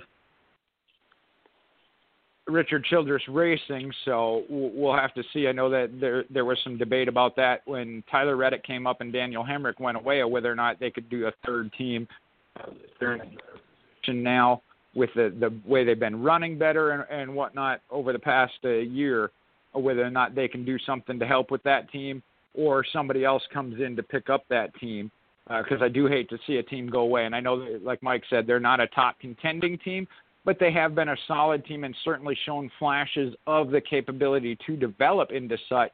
Again, maybe with a little bit better resources. I know that they always say the two car team helps, and leaning on Richard Childress Racing. So, um, and I, and I'd have to agree with what Mike said. I, I do follow the Reddit. Uh, they, there's credible information, but you can't guarantee it as a hundred percent report, such as I would from some of the insiders, such as Bob Pockrass. Yeah. Um, let's see. Jay, uh, it's Andy's turn. Yeah, I, I uh, I'm a little hesitant to comment on this just because it I haven't seen anything substantiated on it, but um, all I can really say about it is you'd hate to see the team close. Hopefully, it's not true. Hopefully, they remain in the sport. Anytime we lose teams, uh, it's never a good thing. So just have to hope that this is some kind of a rumor that doesn't come to fruition. Yeah, I just went to my email to see if I had anything from um Germain Racing. I do have something from Germain Racing, but nothing nothing to to that topic. Uh it's just the post race recap. Um but yeah, I, I too am a little bit hesitant to uh, speak too much on it because we don't have any confirmed sources, and even the source that we have here uh, is saying that it's, it's speculation, uh, and it's clearly marked as speculation and under the rumor category. So we'll have to wait and see if this plays out. Um, but uh, uh, it's it's kind of interesting uh, that somebody is putting it out there uh, under their banner. Uh, again, it's not it's not a Bob Pockrass banner. It's not one of the banners uh, that we find to be uh, reliable, like an Adam Stern or a Bob Pockrass. Uh, so I would take this with just a grain of salt at this particular point in time. I might get a, an email here in a few minutes, but uh, so far I'd have to say this uh, definitely falls in the rumor category. So, Mike, your your thoughts? Yeah, with the sponsorship thing, um, obviously Geico's been a really solid partner with Germain Racing for several years now. In fact, they're one of the few um, almost completely full season sponsors that we have left in the series. Mm-hmm. Um, but they also transitioned into being one of the premier partners for NASCAR. Not quite the full entitlement sponsor like we saw with Winston or Monster Energy, but they're kind of in that same, you know, premier, not premier. I forget what their uh, what the actual name of it is. Either way, they're one of they're the main sponsors partner. of NASCAR. Premier partner. Okay. Um, so it may be that they're wanting to transition their advertising money into the broader NASCAR sponsorship. One thing that does strike me is Geico's been running a commercial for the majority of the season this year, and it's the you know the wedding commercial where they're you know they're pulling up to to drive away to the honeymoon in a race car, and a lot of people have commented about how it's just a generic looking race car. Why not use the Geico car? Maybe I'm reading too far into it, but maybe that's another indication that uh, Geico is looking to pull away from the individual car sponsorship. Okay, Jay. Well, I can't say that I had seen that commercial as far as uh, far as that, but uh, that's one of those. There might be something to it. Uh, might be totally off the wall as well um, from that perspective, but uh, it does add some interesting thoughts to it as far as that. We'll have to wait and see if it develops into anything more uh, or what else comes with it as as that develops. Um, like I said, hopefully though that that team somehow does manage to survive, whether it's under the Germain Racing, Childress Racing, or again an outside one, as uh, any on anything on that does develop. Okay, Andy. Uh, I don't have any follow up to this one. Yeah, the only thing I'll add to it is that the driver of that car is Ty Dillon, uh, and of course he's part of the Dillon uh, Childress family, and so it'll be interesting to see if they expand at uh, uh, RCR in order to accommodate that, or if he'll go to another Chevrolet team. Uh, maybe he's the next driver of the number 48. I don't know. I say that tongue in cheek. Um, but yeah, it, it'll be interesting to see what happens to Ty Dillon if this proves out uh, to be, indeed be fact right now it is speculation, but uh, just another consideration as part of the storyline here. Mike, any final comments on that? Yeah, um, I know I brought it up, but yeah, you, you've said it before. I want to reemphasize this is not a confirmed thing. If anybody from Germain Racing is listening and you know they're, they're hearing it first from us, don't take it as gospel. Wait until any actual word comes out um, that this is what's going to happen. It may be completely nothing, unsubstantiated rumor that turns out to be bogus. Hopefully that's the case because, like everyone has said, you really hate to see a team of any caliber, but especially one that has a potential to be competitive end up ceasing operations. So hopefully that's not what's going to happen here. Yes, indeed. We hope that's not the case. Um, but you know, there could be any number of reasons. Uh, so we are coming up. Uh, I guess we have time for one more topic, uh, Andy. I think it brings us back to you. Do you have any other topics? I don't. So if anyone else uh, has anything, go for it. Jay. Well, you know, I got I actually got two or three, but we'll go with one we okay. haven't talked a whole lot about that isn't going to bring about more questions. But when we look at the Truck Series, we've talked about the Cup Series, uh, Denny Hamlin and Kevin Harvick being the top two. Truck Series has been a little bit different, but the two that have been hot as of recent, as we get closer to their playoffs, Sheldon Creed and Zane Smith, uh, and building up the playoff points, which should carry them at least pretty solidly uh, as the top two, anyway, as I see it right now. I wanted to see what your guys' thoughts were. Okay, Andy. Yeah, they certainly had some success. Um, you know, Creed just won his third race of the year, and uh, Zane Smith has been really, really good the last few weeks. Um, won, I think, two of the last four races. GMS Racing, in general, has um, kind of gone out there and, and appears to be the team to beat this year. Um, they've been really, really good all year with all their trucks. Um, I kind of feel like there's a couple more names that that you can't overlook though, and that would be, uh, you know, Moffitt and Austin Hill. I know Moffitt hasn't won yet this year, um, but uh, he's been really good week in and week out, and you just get the feeling that he's on the verge of, of you know, racking up some wins. Same can be said for Austin Hill. So even though you know Smith and Creed have had the most success lately, I think that know you can't really overlook those other guys either. Okay, Mike. Yeah, I think I've said it a few times when we're doing our picks for our fantasy group. This season, probably more than any I can remember, the Truck Series is you know throw darts at a board, see where it lands, because it's been really, really difficult to predict the Truck Series this year. Uh, we've seen some comers and goers, most recently uh, Zane Smith and uh, and Sheldon Creed.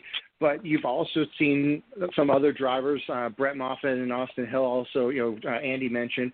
But we've seen um, guys like uh, Grant Enfinger has been hot and cold. Uh, Tyler Ankrum is another one who's been kind of coming and going, but no one's really put together a consistent season long performance to say that they're a championship favorite.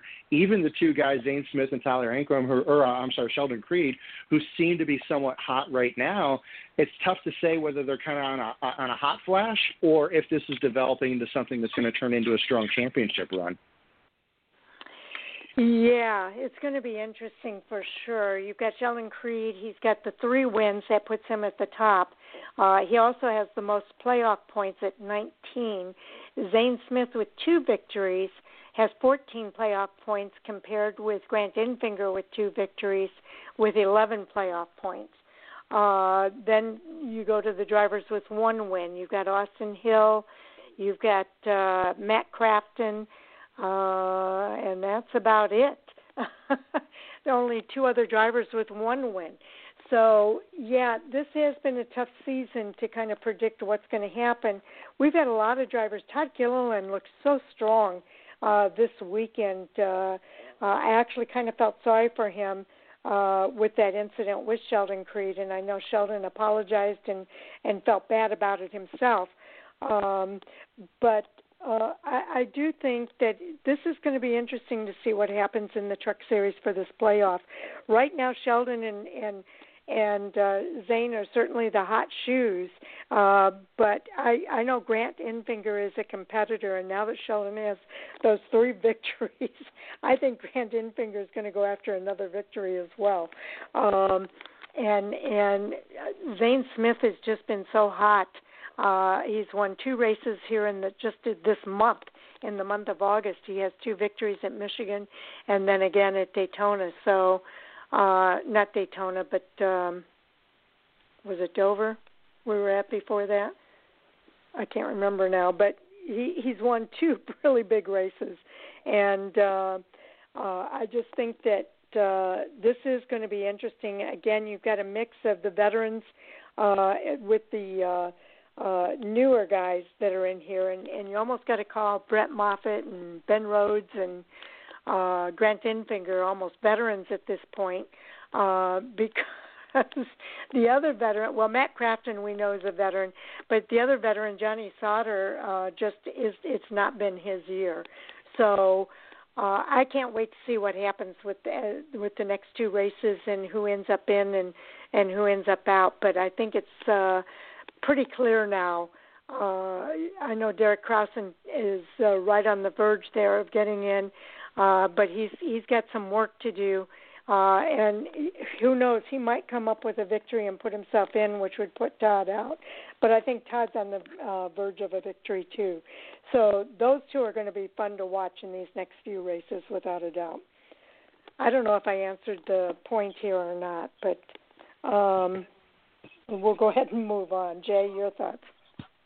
Well, it'll be interesting to see, like you said, a couple that have had that one one win or are close to it. Again, when it comes to the playoffs, you're talking about being on top of your game at the top level because the next guy is right behind you. So, and right now, again, mm-hmm. leading into the playoffs, you know, early you talked about Grant Enfinger and where he stands. We haven't heard his name a whole lot here as of as of recent, at least as a top running, race winning, contending uh, team. So that's why I got a little bit of concern there. I know Matt Crafton again broke the streak, got the win, but has it been that way week in and week out? And and right now it just again those two seem to be separating themselves as the most consistent. Whether or not somebody else Moffitt builds on that, uh, again, Johnny Sauter happens to get a win here in the next two, what, two or three weeks. Uh, you can't count him out. Kyle, like Kyle Busch having a little bit of an off year, some bad luck. If they get that, shake that monkey off, they're right back in this. We saw it with Matt Crafton last year, win the championship without a win, based on just running consistently. So um, that is the first time we have seen a series uh, championship determined without a win, even in this play, win in the advanced playoff format and winning that final race. He didn't even win at all through the season, so uh, it can be done, but I think it's going to be tough. And right now, with those two picking up the victories back and forth here over the past couple weeks, uh, going to be the two to watch anyway, kind of like we got Kevin Harvick and Denny Hamlin. Not to say somebody else can't get in there, and there's certainly some talented drivers there that we know can and are waiting for to see him explode and come out uh, guns ablazing. So I think the Truck Series is one that I'm really interested in uh, with that, as far as those two again being the younger drivers uh, to see what comes out of it. Okay, Andy. Uh, I'm good. No follow up. Okay, Mike really the only prediction that I feel comfortable making with regard to the Truck Series is the Truck Series champion at the end of the year is probably going to be somebody we're not really talking about right now. It seems like that's been the theme of the Truck Series of whenever whenever somebody gets hot and we start talking about them, they go cold.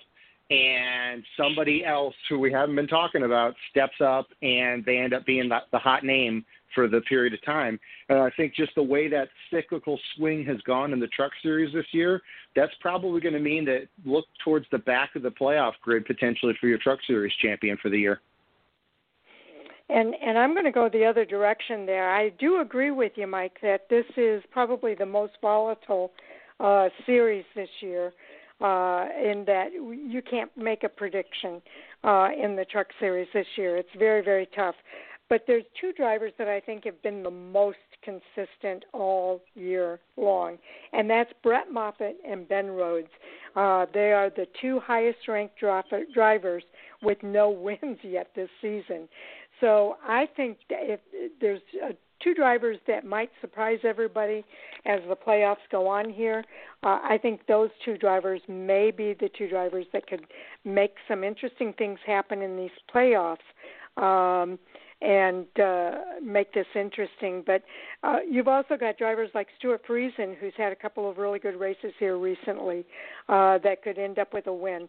Uh, Rafael Lessard, I've been really impressed with him and what he's been doing. Derek Kraus, we talked about him. He seems to be on the verge of making something happen. Um, I, I do think that there there are some guys in the back that could really make some things happen and and really make this interesting as well but I would not count out Brett Moffitt and Ben Rhodes at this point. Uh, even though they have no wins yet this season, they don't have a lot, a lot of playoff points.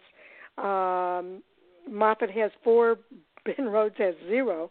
Uh, but I do think that those guys have been the most consistent as far as running up front, week and week out, and being there every week uh, in that top five group. So, uh, and even the Ben Rhodes is up there every week in the top five. He just doesn't always finish in the top five. So if he can get that figured out, I think he's going to be a force to be reckoned with. Uh, Brett Moffitt uh, can make it happen, and I think he will make it happen before it's all said and done. So those are my final comments. Jay, how about you? Well, we're, we're allowed to have fun here, so I'm just going to say, Sharon, if that were the case, you'd have more points in our fantasy picks there with picking no Ben kidding. Rhodes, or maybe that's where the issue comes in. No, I'm just playing. You're right. Uh, both both of those um, are, like you mentioned, the top drivers that don't have that win. So again, I believe Brett Moffitt finished second this past weekend.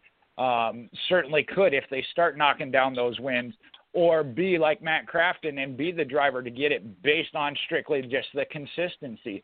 So you definitely have that range, and with the Truck Series being only ten, you got those couple that were waiting to have the breakout. You mentioned Todd Gillen, uh, Derek Kraus, uh, Rafael Lessard. That certainly could all of a sudden become a player.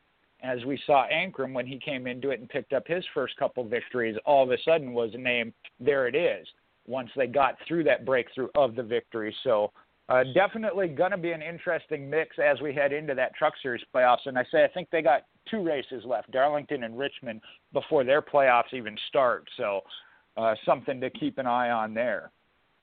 Yes, indeed. It's going to be interesting. Okay, uh, Mike, did you have another comment you wanted to make? Is that what that GIF was about? Oh no, that was just uh you know Jay kind of coming off the top rope on you there about the the fantasy pick. I thought I had a good dig with the Stenhouse thing, but I think Jay wins the night on that one. Oh, okay. okay, there you go. I still think uh he's been running right up there and that's why he's where he's at, number 4 in the series point standings. Uh anyway, uh we are at the top of the hour and that means it's time for our round table. Uh so Mike, let's start with you on that.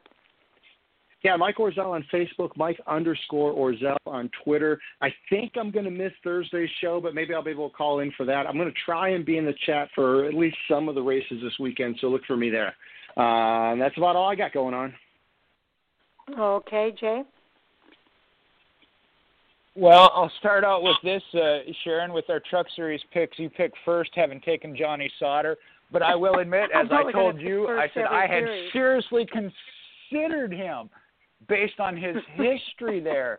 And I was like, I just couldn't do it. I was like, the season he's having. So eh, I got, I came out pretty good this weekend. I will say that I was saved by somebody else because Sam took Noah Gragson, who got zero in the Xfinity, and that was my pick taken away from me. So my points this weekend go to my fellow teammates here at Fan4Racing picking before me because I would have picked some bad drivers this weekend. Yeah, But, I think I had uh, the least number of points on the weekend.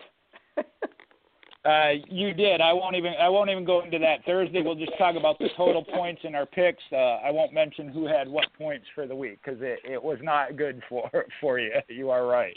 well, that Um, just means that I get first pick for this this go around. As an early picker, yes. Uh, this week, uh, you can follow me on Michael Hoosman on Facebook, Twitter, and Instagram on, or Mopar MJ8 on Twitter and Instagram. See a couple unique things. I'm going to be traveling up to Tennessee and working the county fair for some go kart racing, weather permitting. Uh, I know they got some weather going on up there, but uh, the jump and run I know I talked about that last year, a unique event I got to go to, and they brought me back. So I'll be doing the county fair circuit, and then Saturday be back down into Mississippi in the Jackson Motor Speedway with the Lucas Oil Comp Cam Super Late Model Series. Your capital Okay. city raceway. All You know it. right, and now we go to Jay. I mean, I'm Andy, sorry, the other Andy. Jay. The other Jay. Uh, yeah, AOSC14 on Twitter, and uh, I also had a very dismal weekend in the point, so I need to try to rebound at Darlington this weekend, and I got some pretty good picks. I hope I can snag. I think I picked pretty early in at least two of the series, so um, hoping for a rebound this week. All right.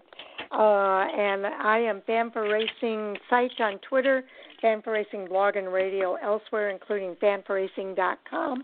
Uh, we've got all the recaps out, including IndyCar. I've started. I'm getting IndyCar communications, so I figured I might as well use that information and put what's going on in IndyCar out at uh, fan4racing.com, so you can see that series as well and what's going on there. Um, they had a double header this weekend, so you had Josef Newgarden winning race two and Scott Dixon winning race one uh, this weekend at Gateway. So uh, big weekend at Gateway this weekend. Um, also, um, we have uh, I don't know what happened with Sam. I hope he's okay. I didn't get a recap from him this week, but watch for a recap from Sam uh, for the upcoming weekend and the uh, power rankings from Owen.